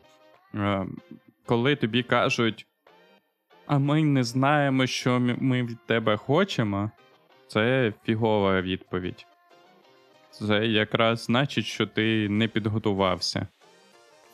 Тобто, це насправді переводиться один в один. І sorry, я не підготувався. Ми відкрили вакансію просто щоб наняти людину, чим вона буде займатися, я в душі не їбу. А той кейс, який ти кажеш, ну так, воно можливо, але ти, ти, це ймовірність знайти таку людину, яку ти взяв на одну роль, а потім запромовив на іншу, це там один до ста, один до тисячі, не знаю. Ні, так може вони А просто ось- шукають людину, типу, знаєш, по принципу рішали. Тобто, який буде бігати по командах і рішати, типу, насущні проблеми. В Гуглі, по-моєму, по-моєму, є таке поняття, типу, іменно ну, не рішал, а інженерів, які не прив'язані ні до чого, які ходять по компанії цій, але їм там просто виставляють цілі, це там impact и на всякі глобальні речі. Типу там impact на якийсь там глобальний uptime якогось куска гугла, чи impact там на там, там напевно, вплоть до turnover а чи джара може доходити. Ти не повіриш, е, ти спілкуєшся зараз з людиною, яка працювала на такій позиції якийсь час. І... Ну, Так що ну, фігові метрики, нормальні метрики. Ні, нормальні метрики, просто це якраз описано в тому, що дивись, от у нас є там. От така людина, їй потрібна допомога по всьому, от такі задачі. І це да. А просто бігай, типу, є зони, і сам вибери, в яких працювати, це не працює. Я просто диви, я просто хотів, е, ну, намагався підвести до іншої такої ідеї, що ти береш людину на якусь вакансію, потім ти на цю людину дивишся, і ти розумієш, що ця людина, вона начебто на цій вакансії працює добре. Але ти розумієш, що якщо її е, перекинути на іншу вакансію, там вона буде працювати навіть краще. Це не завжди має бути саме промоушен. Так? Це може бути просто те, що ти, наприклад, там порекомендував цю людину, там порекомендував їй перейти в якийсь там інший департамент, в іншу команду чи ще щось таке. Е, і це безпосередньо, е, як е, ще один раз нагадати, що одна із проблем сучасного рекрутингу в тому полягає, що рекрутеру ти цікавий лише поки ти кандидат. Коли ти із статусу кандидата переходиш у статус вже там, не знаю, там якогось там співробітника, рекрутеру ти не цікавий, і потім в тебе може десь бути якийсь там HR-департамент, до цього я також ще повернусь зараз. А, але як саме цей HR-департамент е, може ось, наприклад, допомагати тобі е, отримувати, ну, не знаю, може таке також е, не, не, не, не досить. е, Не досить коректно, фор, е, фор, фор, не досить коректно я це сформулюю зараз, але е, тим не менш. як саме HR департамент може допомагати тобі отримувати задоволення від твоєї роботи. Ну, тобто, роботу Ти ти, зараз робиш. намікаєш, що. Ой, да, sorry. Ну, е, так, так, кажи, я просто. Ти зараз намікаєш на те, що рекрутерам треба шукати ще й внутрі компанії? Е, так, це також один із варіантів. Ну вони тоді цілі свої не закриють, Антон. Дивіться, Ну пожалій людей. можна я тут згляну. Для мене я вважаю той кейс, який описує Антон, він насправді не є частиною найма. Типу, він уже йде після, і це вже якраз е, питання знову до того, що занадто багато речей дається на відкуп рекрутерам. В цьому випадку, коли ти бачиш, що в тебе є одна людина, і вона краще може перформити на іншому місці, це задача інженерів, ну, менеджерів, які займаються командами. Рекрутер тут тобі взагалі ніяк не допоможе. Рекрутер взагалі не знає, як ти перформиш на поточному місці, як перформиш на тому, куди гарно людину перевести. Це взагалі, ну, типу, тут мені не подобаються дві штуки. По-перше, спроба перекинути цю відповідальність на рекрутерів. Ні, вони там взагалі ніякої штуки не мають. А друге, що мені не подобається, це про те, що чомусь ви вважаєте, що у рекрутерів KPI на те, скільки людей вони приведуть. Наскільки я знаю, зазвичай все ж таки у рекрутерів KPI стоять на хайри, а не на е, те, скільки людей в воронку вони приведуть. Диви, е, я зроблю знову такий невеликий крок у бік. Е, я, на жаль, не пам'ятаю, як це працює зараз, але я пам'ятаю, як це працювало 10 років тому, е, коли ти давав рекламу, наприклад, у Гуглі. Коли ти давав рекламу у Гуглі, то в тебе було дві моделі монетизації, так, або дві моделі білінгу, краще назвемо це так ти міг або платити Гуглу за окремий показ твоєї реклами. Так? І там ти платив, наприклад, не знаю, там е, один цент за там 100 разів, коли ця реклама там комусь десь показалась. Або ти міг платити Гуглу саме за клік на цю рекламу. Тоді ти платив десь там, не знаю, наприклад, там один цент за один клік. І це я до чого? Це я до того, що навіть якщо в тебе є е, KPI по найму, то одна із можливостей, як ти можеш спробувати закрити цей KPI, е, це просто покластись на статистику. І просто сказати, що якщо я приведу 100 кандидатів, то один із них, мабуть, підійде. Розумієш? Розумієш, але повернемо. По-перше, є ще одна схема монетизації реклами це cost per action, коли ти платиш за дію, яка зроблена в тебе на сайті. Але це таке. Е, по-друге, е, якраз питання про те, що потрібен процес, потрібно його оптимі... оптимізовувати, і не потрібно на те, що його будуть оптимізовувати, покладатись на рекрутерів. От і все. Так, але диви, ось у мене просто був один випадок. Я може про нього також вже згадував, але вибачте, хлопці, згадаю ще раз. Це було лише один раз у моєму житті, коли я прийшов на співбесіду. е, Мені рекрутер розповів е, про вакансію. Е, Я послухав цю розповідь і одразу сказав: знаєте, мені це взагалі-то не цікаво. Ну тобто, те, що ви мені пропонуєте, мені це не цікаво. І ось я вважаю, що то був найкращий рекрутер, із яким я спілкувався, тому що наступне, що він зробив, він мене спитав: Добре, а що вам цікаво? Можливо, у нас є для вас якісь інші вакансії. Ось я в IT вже там, ну, е, на момент запису цього стартапу майже 18 років, або навіть трохи більше, чесно, ніж 18 років. І ось за 18 років лише один раз мені поставили таке запитання. Ну і ось ця частина роботи, я думаю, що її там можна було б якось запропонувати робити саме рекрутерам. А те, про що я розповідав, саме ось про те, що е, шукати людей всередині компанії, так? Е, диви, тут є е, в мене також е, один приклад, який ну, показує, чому це важливо робити. Е, Працював я колись в одній компанії.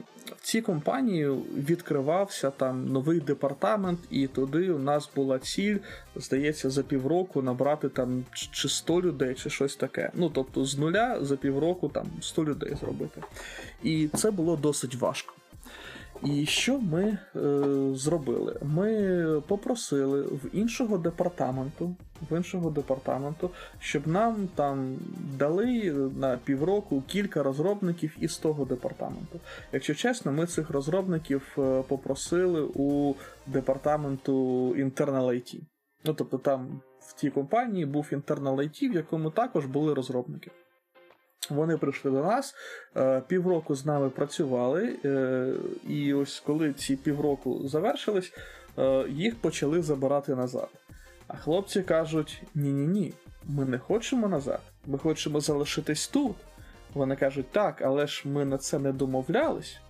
І ситуацію ніхто не зменеджив цю, і в результаті це закінчилось чим? Це закінчилось тим, що всі ті хлопці, які працювали е, в IT і які отримали можливість півроку попрацювати в нашому департаменті, е, коли їм не дали можливість е, продовжити працювати з нами, вони просто звільнилися взагалі з компанії.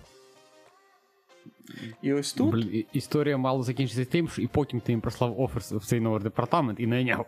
Ні, ні, ні, ні. Я їм офер, ні, я їм офер не прислав, але е, ось тут е, диви, ще таки інша точка зору на це, що з одного боку, з одного боку, ось той департамент е, Internal IT, він начебто, начебто не хотів втрачати свої ресурси. Так? Ну тобто е, домовленість була така, що хлопці через півроку повернуться назад в Internal IT. Що в Internal IT там, щоб їм не доводилось відкривати нові вакансії і ось все це. Але проблема була в тім, що коли цю ситуацію не змогли зменеджити, то ці люди вони були втрачені не лише для Internal IT, а вони були втрачені для компанії в цілому. Тобто Internal IT вони боялися відкрити дві вакансії, і ось е, через цей страх відкрити дві вакансії, це закінчилося тим, що нам довелось відкривати чотири вакансії. Тому що нам треба було замінити тепер двох людей в Internal IT і двох людей у нашій команді. І повернусь я до тебе зі своєю класичною відповіддю. По-перше, найм це проблема менеджерів, не рекрутерів. Типу, по-друге, має бути процес, в якому вакансії, які від, ти відкриваєш е, там, в своєму департаменті, мають також бути доступними для людей всередині компанії. Має бути простий спосіб людям всередині компанії зааплаїтись на вакансію, яку ти відкриваєш. І це вирішує ту проблему, яку ти описав. Так, але ми про це сьогодні майже не говорили. Якщо я можу так трохи резюмувати те, що було сказано, я ось бачу, що в нас дискусія завжди повертається саме е, в цю сторону. Тобто, коли ми говоримо про рекрутинг, можливо, це з мого боку було те, що я там якось не- не- неправильно зрозумів саме тему нашої е, сьогоднішньої розмови. Що коли ми говоримо про рекрутинг, то ми говоримо лише про той рекрутинг, який е, саме е, включає рекрутинг із зовнішнього, скажімо так, ринку. Правильно? Та ні, ну я просто тобі відповів, що ну, немає особливої різниці, звідки ми наймаємо. Типу, мої тут дві основні думки, на яких я хочу заакцентувати, тому що те, про що ми там спілкувались, в цілому завести гарну, гарний опис вакансії, е, якось позадавати правильні питання на співбесіді, типу, там відфільтрувати якось кандидатів і так далі. Це в цілому досить замусолена тема. Про неї тільки лінивий не поговорив, мені здається. Мгм. Ну, ось І- ми не ліниві, тому ми поговорили. Так, ми поговорили. Е, але мені хочеться тут донести трішки більше, ніж те, що доносять інші. Що насправді для того, щоб в тебе все було хорошо, тобі потрібно дві речі: перше процес, друге, типу, його рефакторинг. Типу, що ти постійно його аналізуєш і покращуєш. От, це дві речі, які потрібно. Да, всі ці деталі, вони там внизу. Але для того, щоб свій процес знаємо вивести на інший рівень, тобі потрібні от ці дві речі. І після. От я, як би я реагував, от до, там, припустимо, що я менеджер, в якого трапилась ситуація, яку описав Антон. Що я маю після цієї ситуації зробити? Це в свій процес додати спосіб робити вакансії в компанії, які там відкриваються, бути доступними всередині вакансії, щоб ну, там, наприклад, кожному співробітнику раз в тиждень присилались вакансії, які є в інших департаментах. Там, і де він може в один клік зааплайтись на цю вакансію. А що ти. е, Чи є в тебе ідея щодо того, що якщо б ти, наприклад, був менеджером, і якщо б твої люди, які працюють на тебе, отримували такі вакансії, е, вони б просто, наприклад, там розбіглись по іншим департаментам? Ну так хтось вони так само можуть розбігтись по іншим компаніям. Тоді. Так, але по іншим компаніям їм е, не пушать у пошту ці вакансії. Ну, можливо, пушать, але ти просто про це не знаєш. А тут ти про це навіть знаєш, що їм там кожного тижня або кожного місяця е, будуть пушити в їх е, там корпову почту ці вакансії. Краще контролювати цей процес, ніж е, пустити його на самотік. Є, є тут одна компанія е, в Україні, і там, коли почався. Е, е, коли, коли було закінчення ковіду, це було осінь, всяке таке, коли там більш-менш люди почали вертатися в офіси. От, е, я по сьогоднішній день абсолютно впевнений, що там просто хтось завходить сидить на сумасшедших откатах з офісів, через то там всі це пушать в офіси вертатися, їх не закривають. От, їх не закривають через те, що хтось пушить, що вони, мол, всі потрібні, але потім вони простають, тому всіх пушать в них приходити. Ну, от. А, і там було переписано так, що давайте ми приходити в офіс, один з менеджерів компанії сказав, тому що люди вдома е, дивляться на вакансії. Ага. Ну, Вот. коротше, це все фігня. Ну, откровенно говоря, да. Тому що після того, як це було заявлено на цю компанію, люди почали дивитися на вакансії набагато більше, ніж до того. Ну, це як той старий жарт, так? Що це? Об фіранки руку не, вит- не, не витирати. О, ідея. Ти, ж розумієш, тут більше прикол в тому, що ти тим, що ти розсилаєш вакансії всередині компанії, ти зменшуй. Ти навпаки збільшуєш ретеншн людей в компанії. Тому що на цій вакансії, скоріш за все, будуть дивитись ті люди, які чимось не хепі в своїй поточній команді. І тому, якщо вони дивляться на вакансії всередині компаній і реально їх оцінюють як можливість, то, скоріш за все, вони так само дивляться і на вакансії аутсайд компанії. Тому тобі краще, якщо він просто перейде в інший юніт, ніж якщо прийде до тебе швидко з офером, і ти взагалі не розумієш, що тобі робити.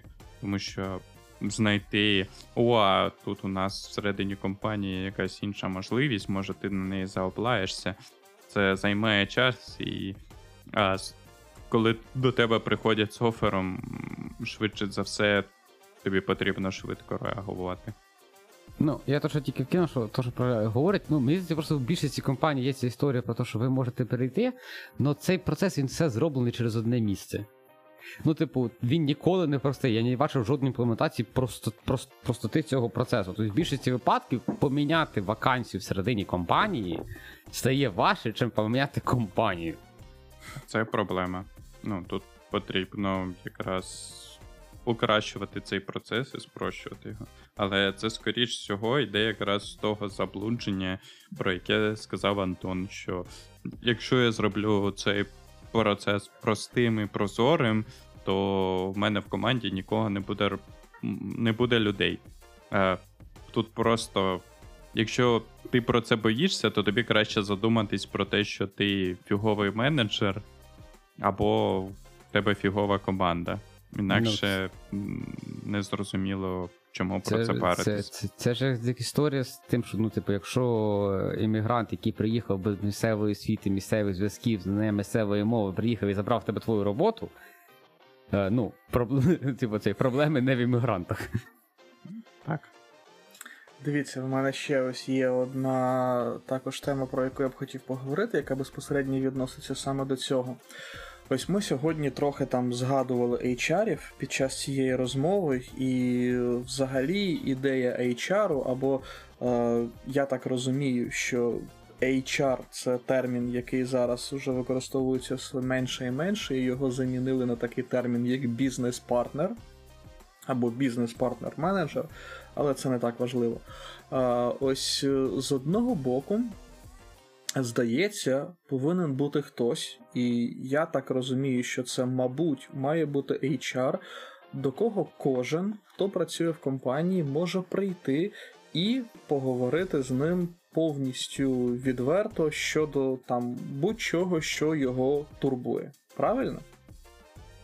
Звучить як психолог Да, корпоративний. да, мій До речі, психолог. є компанії, в яких є психологи штатні. Ні, Це ну, Я не і- бачив, коли ж писали нормально. Ну, типу, я бачив там. От, я був в двох таких компаніях і правил ці херня. Я мав на увазі, що тобто я можу прийти до когось і комусь е, розказати, що мене щось не влаштовує. Наприклад, е, мені не подобаються там процеси в компанії або там ще щось, не знаю. І я так думав, що це має бути HR, або це має бути, можливо, там мій менеджер, або ще хтось. Я б, я б скоріше сказав, що це має бути твій менеджер. Ну, це, це зараз не так важливо. У мене питання трохи до іншого. Тобто, е, ми погодились, що є якась роль в компанії, так, є якась роль, і цю роль виконує якась певна людина, куди я можу прийти і сказати е, там відверто розказати все, що мене турбує щодо роботи у цій компанії. І ось тут в мене виникає цікаве питання. Дивіться. З одного боку, якщо я можу прийти відверто до цієї людини все розповісти, то ця людина, вона наче має захищати мої інтереси. Але з іншого боку, компанія платить цій людині гроші, тобто ця людина повинна захищати інтереси компанії. І ось, по-перше, як цій людині розібратись, які саме інтереси їй захищати, і по-друге, мені, як потенційному там якомусь співробітнику, е, як мені е, саме довіритись цій людині, якщо я знаю, що є якась там може і невеличка, але все одно вірогідність, що вона буде захищати не мої інтереси, а саме інтереси компанії. Ти зараз озвучив відповідь на питання, чому менеджерам багато платять.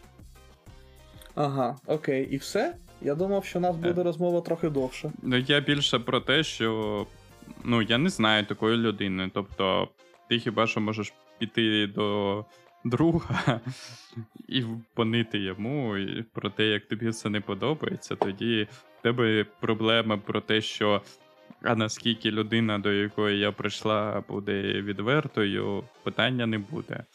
По факту, ну, в тебе має бути менеджер, якому ти довіряєш. Якщо тебе менеджер, якому ти не довіряєш, то швидше за все варто було б змінити менеджера, але це також проблематика сучасного світу, що знайти менеджера, якому ти довіряєш, дуже складно. І в цілому, е, з точки зору менеджера, е, завести стосунки з підлеглими так, щоб вони тобі довіряли, це теж дуже складна штука. Тому. От так, да. Не знаю. Я маю надію, що я хоч трохи відповів на твоє питання, тому що ну, для мене це просто складна штука, яка вирішується кожен раз в індивідуальному порядку.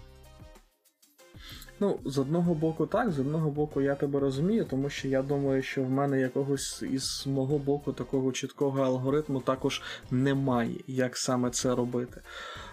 Але е, з іншого боку, я думаю, що це не стільки робота лише менеджера, скільки це робота також е, і безпосередньо ось е, цієї людини, яка приходить і щось розповідає.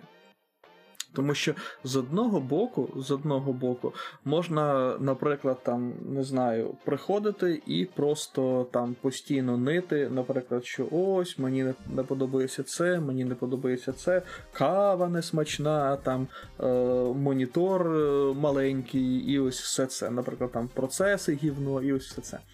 Е, якщо людина просто ниє, так, е, то ну, для, для таких сценаріїв краще так. Піди вже десь там до друга, візьміть з ним там, не знаю, або пива, або ще чогось, і просто проведіть разом вечір і ниїв краще вже йому. Е, що я б очікував, якщо б я був на місці цього менеджера, я б очікував, що якщо людина до мене приходить, якщо людина приходить і каже, там процеси в нашій компанії гівно, наводить приклад і, нав... і дає хоча б якісь ідеї, що саме можна було б покращити. В такому випадку я на 100% впевнений, що я б став на сторону цієї людини. І, можливо, отримав промоушен.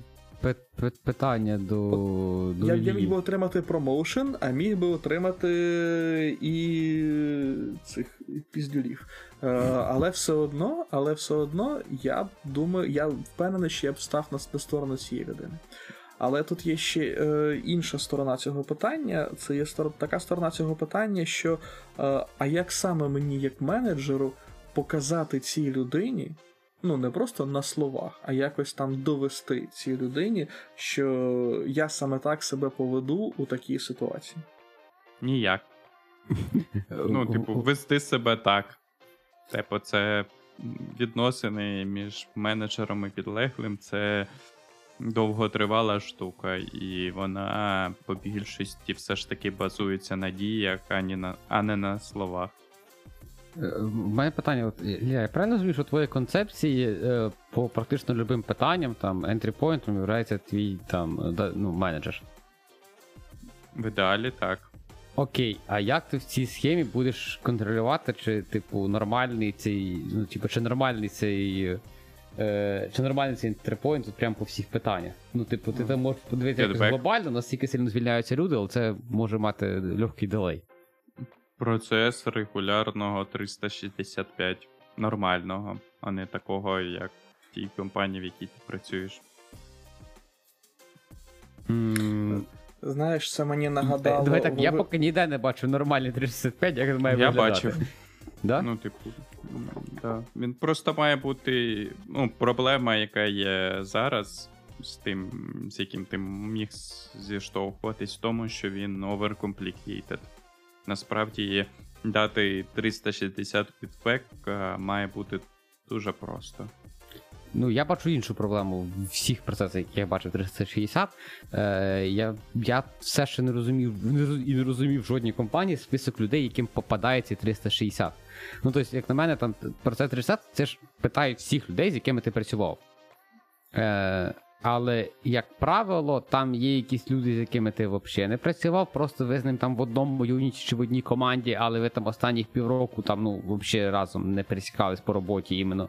От, але нема людей, там, як правило, там з інших департаментів, з якими ти робив якісь задачі глобальні, або там ще якісь, як правило, там якісь, ну, мені здається, просто людина, яка складає список оцих от людей, вона така, типу, щось там, мов там, так, е, оцих, оцих, оцих візьмемо, і ще давай от звідти кількох пацанів, вроді би підходять. А знаєш, хто складає зараз список е, цих людей, які дають на тебе 365? Е, ні, я задаю я 3 секунди Це, це роблять. HR. Ага. Але якщо б це робив твій менеджер, скоріш за все, він плюс-мінус розуміє, з а якими людьми взагалі ти мають знати працював. список, з ким ти працював, вони ж ну взагалі не в процесі, як правило. Ну, вони можуть по оргструктурі В цьому і спробувати подивитись. Так по оргструктурі, мені здається, скрипт може 365 розіслати. Ну, типу, come on, ну типу, нафіга там взагалі чоловік. А, а, а, воно так і працює. Я хочу розповісти е, коротеньку історію. Можливо, я вже її розповідав, але я думаю, що не на цьому подкасті. А можна, може, подожди, я ще Давай. хочу додати відповіді в питання Вови. Я згадав. Е, Є ще така штука, як skip level one to one. Ця штука теж допомагає знайти непрацюючих менеджерів в е, твоїй структурі. Типу, коли ти проводиш вантування зі всіма, хто підчинює твоїх підчинених? Ну, не з усіма, просто ти регулярно маєш проводити вантувани з підчиненими твоїх підчинених. Угу. Окей. Це просто теж там частина процесу, який гарний менеджер має мати. А ну давай так. А ти так робив? Так. А. Окей. Добре, розкажу ту історію, що хотів розказати. В мене один раз був ось саме такий досвід. 360, який дуже погано працює. Е, Працює в одній компанії, і імена е, героїв я зміню. Е, Просто тому, що ці люди, мабуть, е, ну, коротше, з- змінюю я імена головних героїв цієї історії. Приходить мені на мого менеджера 360. І це було досить цікаво, тому що це 360 він мені прийшов десь там на другий чи третій місяць роботи. Ну тобто, ви розумієте, що за два або три місяці, ну може, можливо, зробити там вже якісь певні висновки про людину, але якщо ти цю людину до цього не знав. Ну, це не так, щоб і було е, досить просто. Але тим не менш, приходить мені цей 360, і я ж думаю, ну, якщо прийшов, треба ж заповнити.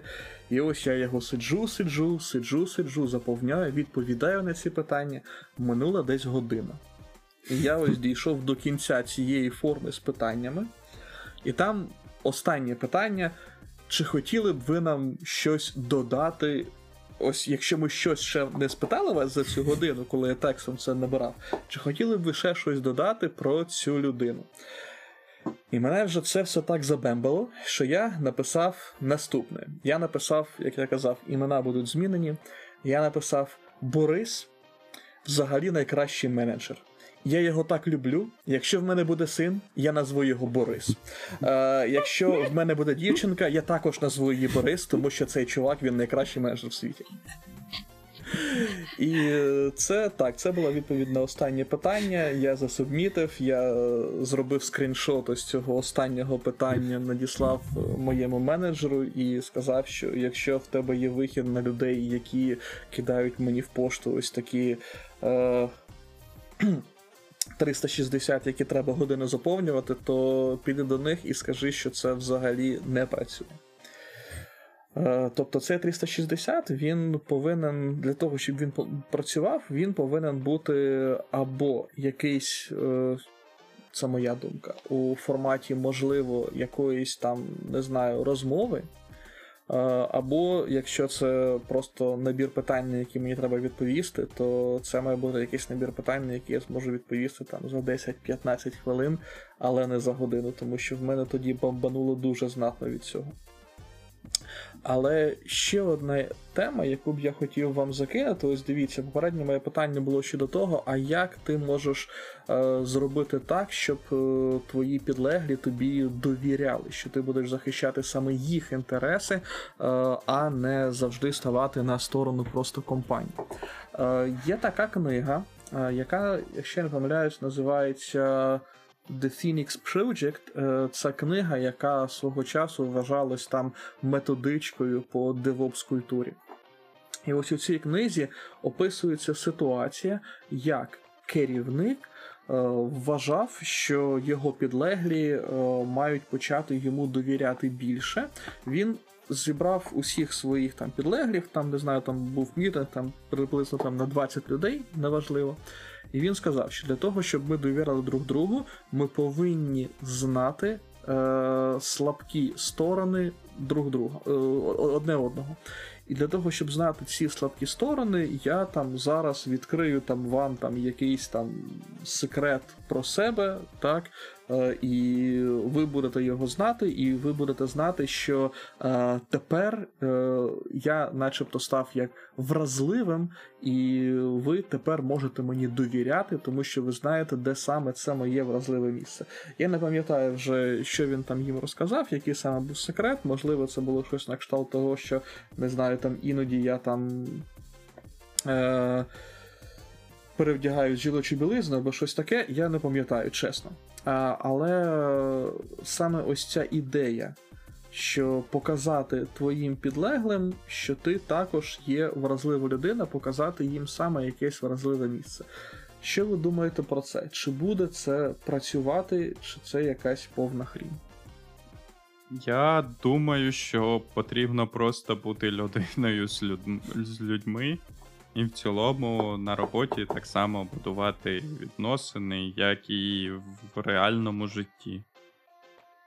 Я скажу зразу, що повна хрень, як на мене. І мені здається, і, типа, можливо, типу, ну, я тут цей випадок є в книжці, можливо, це спрацювало. Але навіть якщо так, це явно не універсальне рішення. Ну, типа.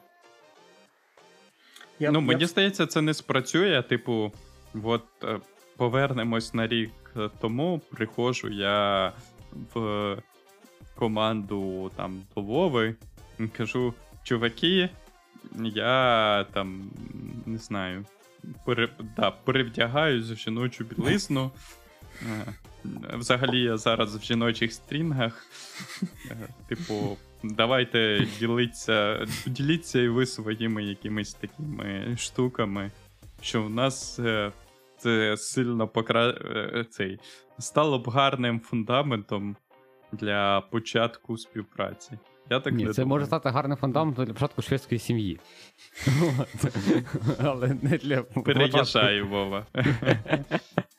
От, е, я, в я знаю кейси е, одної команди, де такі штуки роблять довіру між людьми. Але ми вернемося до того, що я говорив раніше, це ніфіга не скейлиться. І е, це кейс, коли е, велика частина команди займалася, ну і займається зараз е, альпінізмом. І там воно якось це, ну, коли е, якби тебе. М- оцей чувак вчора, якби ти, ти він закріплює тобі якийсь там гак на горі, от, на якому ти якби збираєшся. е, ну, і тобто. Це там за ти йому довіряєш, ти йому Да, довіряєш йому- своє життя і. Да, на роботі вже довіра стає набагато простішою, тому що ну буквально пару тижнів тому ти якби ну з ним типу, разом під гору ліз. Угу. І сьогодні він тебе звільнив. Да, це було трошки. Таке штука це працює. Працює, коли в команді є якийсь інтерес, е, який цей. Тобто це там вплоть до того, тобто, тобто люди починають довіряти е, спочатку в оцих от інтересах е, думку один одному. Це може бути від'їзди на байку. Е, не їсти зараз на байку сильно громко, це замахало вже. От, але не суть. Це там може бути від'їзди на байку до там любих відеоігор. Люди, як правило, якщо вони до цього не були знайомі, спочатку починають довіряти тобі в цих моментах, а потім починають довіряти на роботі. От, але ну, з труселями, мені здається, так не працює. Ну, троселя це просто так е, вигадав по ходу, просто щоб трохи, можливо, підпалити десь у когось. Е, я не знаю, чи вийшло в мене це Ти, чи ти, ні. ти не повіриш, я- ти мене порадував, бо це точно піде в інтро. Цей камінаут. Супер. І тут вони померли, теж можна винести в інтро. Так. але, але диви, е, я не знаю, можливо, можливо, це я така людина, е, можливо, ще хтось е, більш-менш такий самий, як і я, але е, для мене, наприклад, я ось можу дуже чітко розмежувати, що оце людина, з якою класно лізти вгору. Так, оце людина, з якою класно там, не знаю, там разом перевдягатись там в жіночу білизну.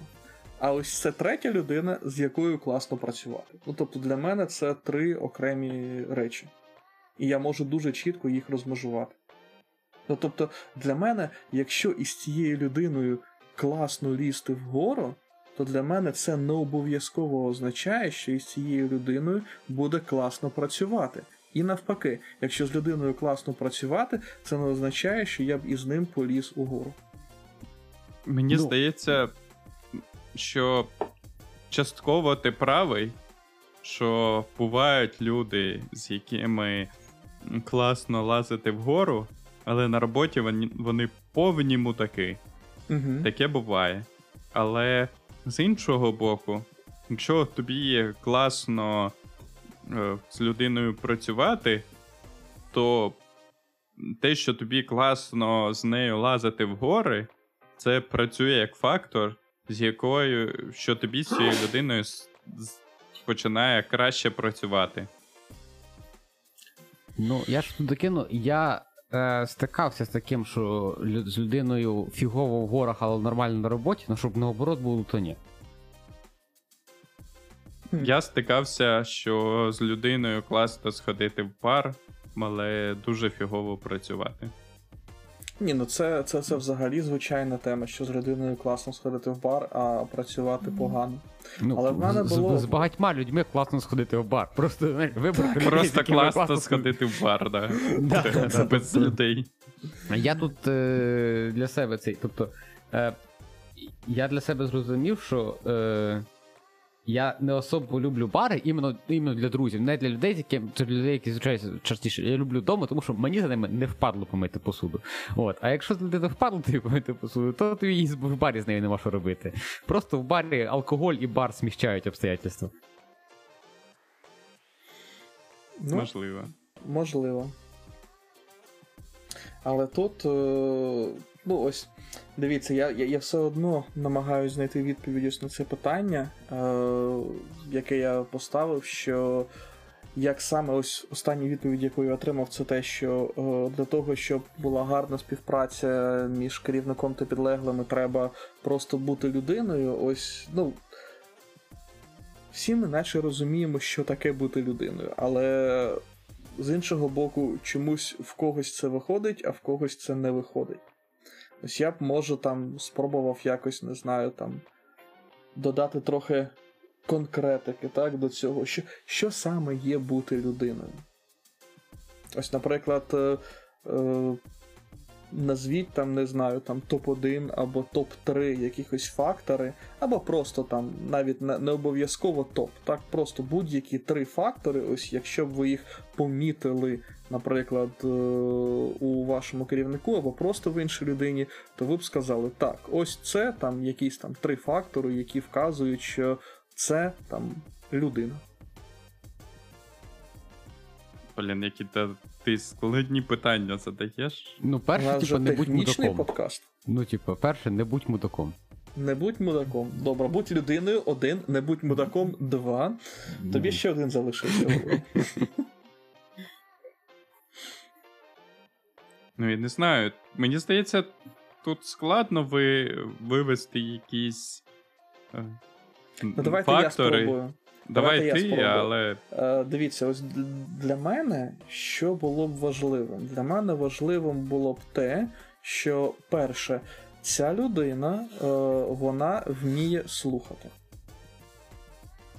як ти зі мною працював? Я от теж хотів спитатися, ну, типу, Антон, ми, ну, типу.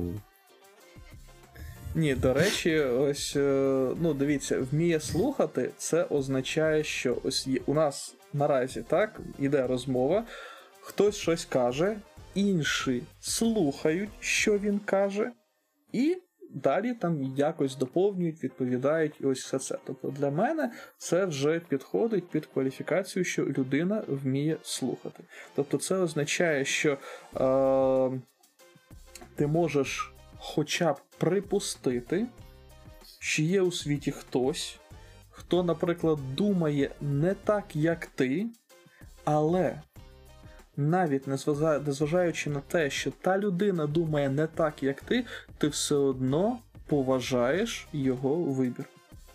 Я хотів перебити жорстко Антона і сказати, що, як правило, хтось слухає, хтось зразу другий перебиває, але їлі стримався.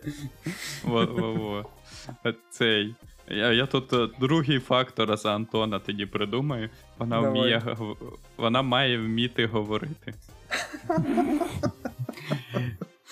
Ладно, по- Ну, поки, тут- поки ви тут накидували, я е, поняв, е, в якому руслі ми йдемо. Е, для Поняв, мене... ти маєш на увазі погуглив? Ні, ні, ні, ні, ні. Ну ви ж не чули оце от все. Так що. Е, коротше, це людина, яка знає про тебе, ну коротше, знає розуміє про тебе щось більше, ніж про професіонала. Е, ну, про під професіоналом ми давайте виключно, якби ти, ти такий робочий ти, да, який от е, там в Slack там, чи ще десь, і от е, по якихось питаннях.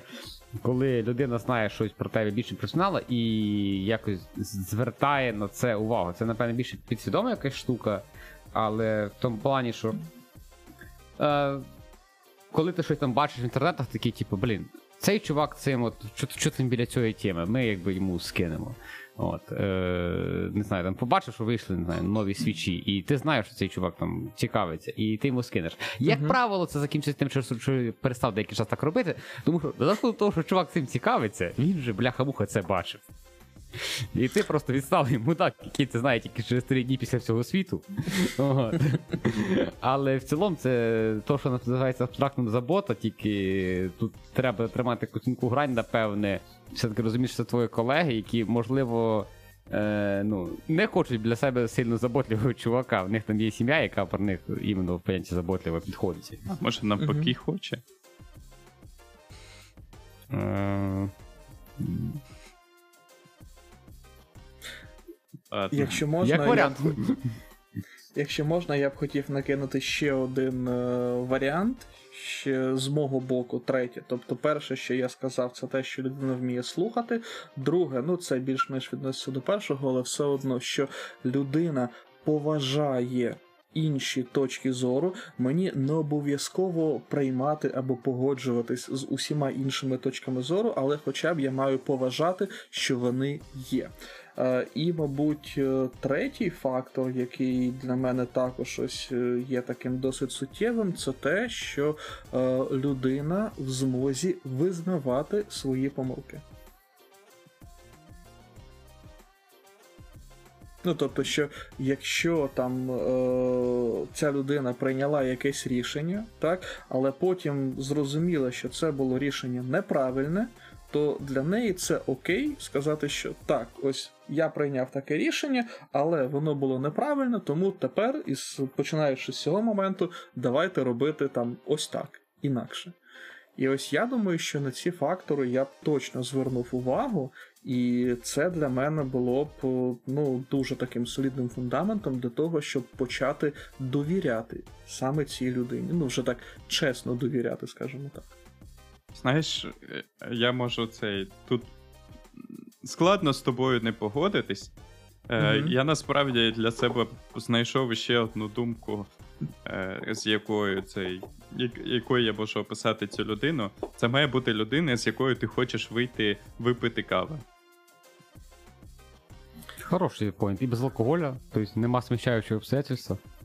Так, але ось, наприклад, моя дружина, вона каву не п'є, вона більше полюбляє чай. Неважливо.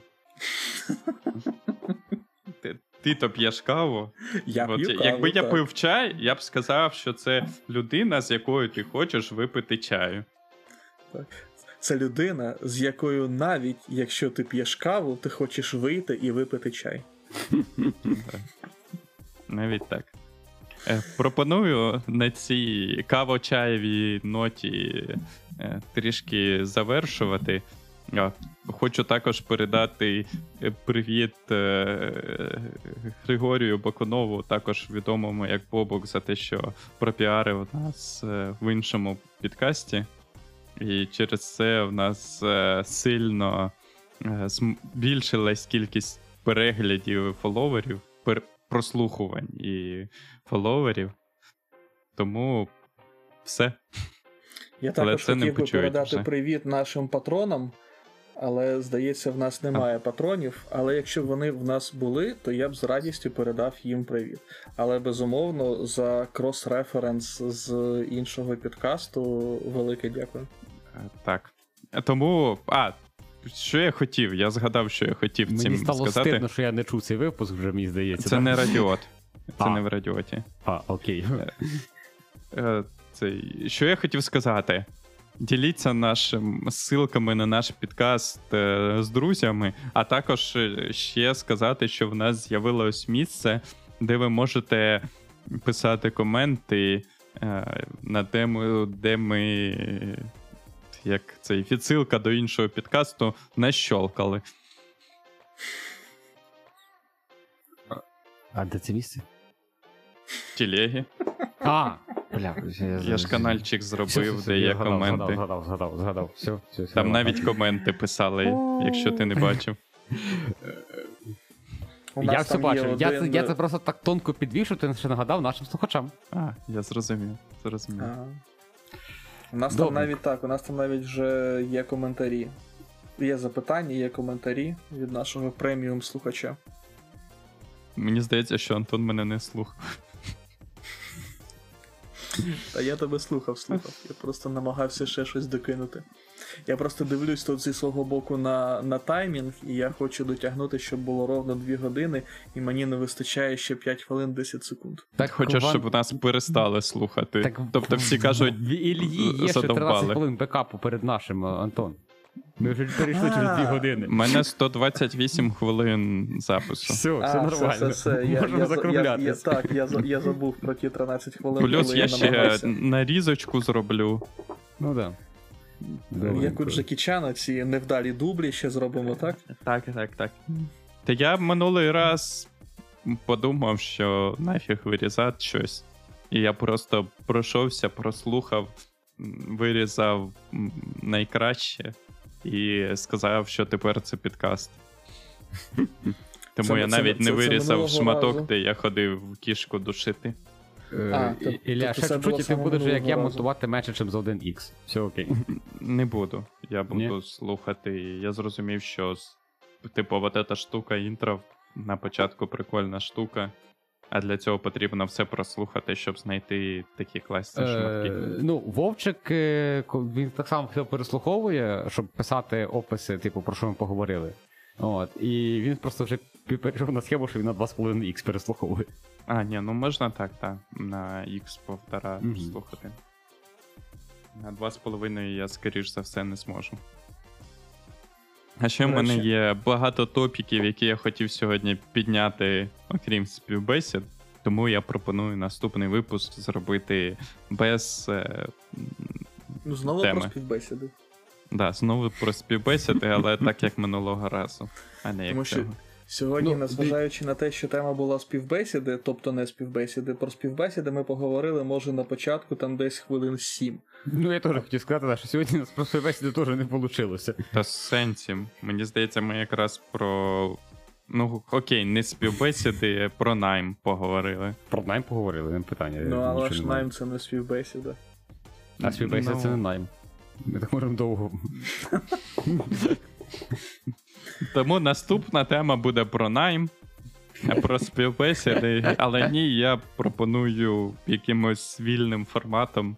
У мене є дійсно багато про що хочеться поговорити, але складно це назвати повноцінною темою. Хоча, якщо ми хочемо зробити випуск на годину, хоча б а не на дві з половиною, то може зайти як і за повноцінну тему. Зібрались три балаболи, так сказати. Я все ще Які думаю, вміють що... слухати, по мнению Антона, як мінімум. Так. Я все ще вважаю, що було б класно, якщо б у нас тут було трохи менше, можливо, експромту.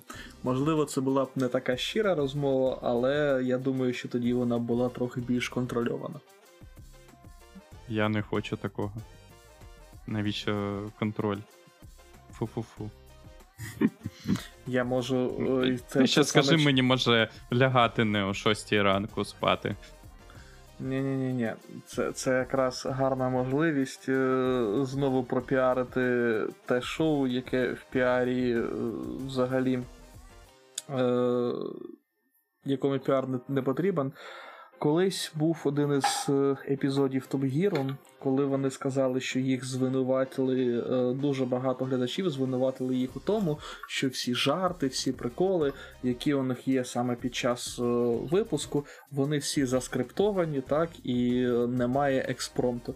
І вони спробували зняти один випуск, начебто. Е, На повному експромті. Ну і зрозуміло, що цей експромт навіть був заскриптований, вийшла повна хрінь, але я просто хотів згадати про Top Gear також на нашому підкасті. Так це Top Gear, велика новий, типу, вже був заскриптований, типу, ти маєш на увазі. Що? Ти говориш про оригінальний Top Gear чи про цих Так, яке зараз йде? Так, це, це здається, був ще оригінальний Top Gear, який би BBC-шний був. До Це- речі, Ще Є й велика ймовірність, що насправді ти не згадав топ'єр в нашому підкасті, тому що я обрізав це все, і це не потрапило в випуск. так, але, але я намагався.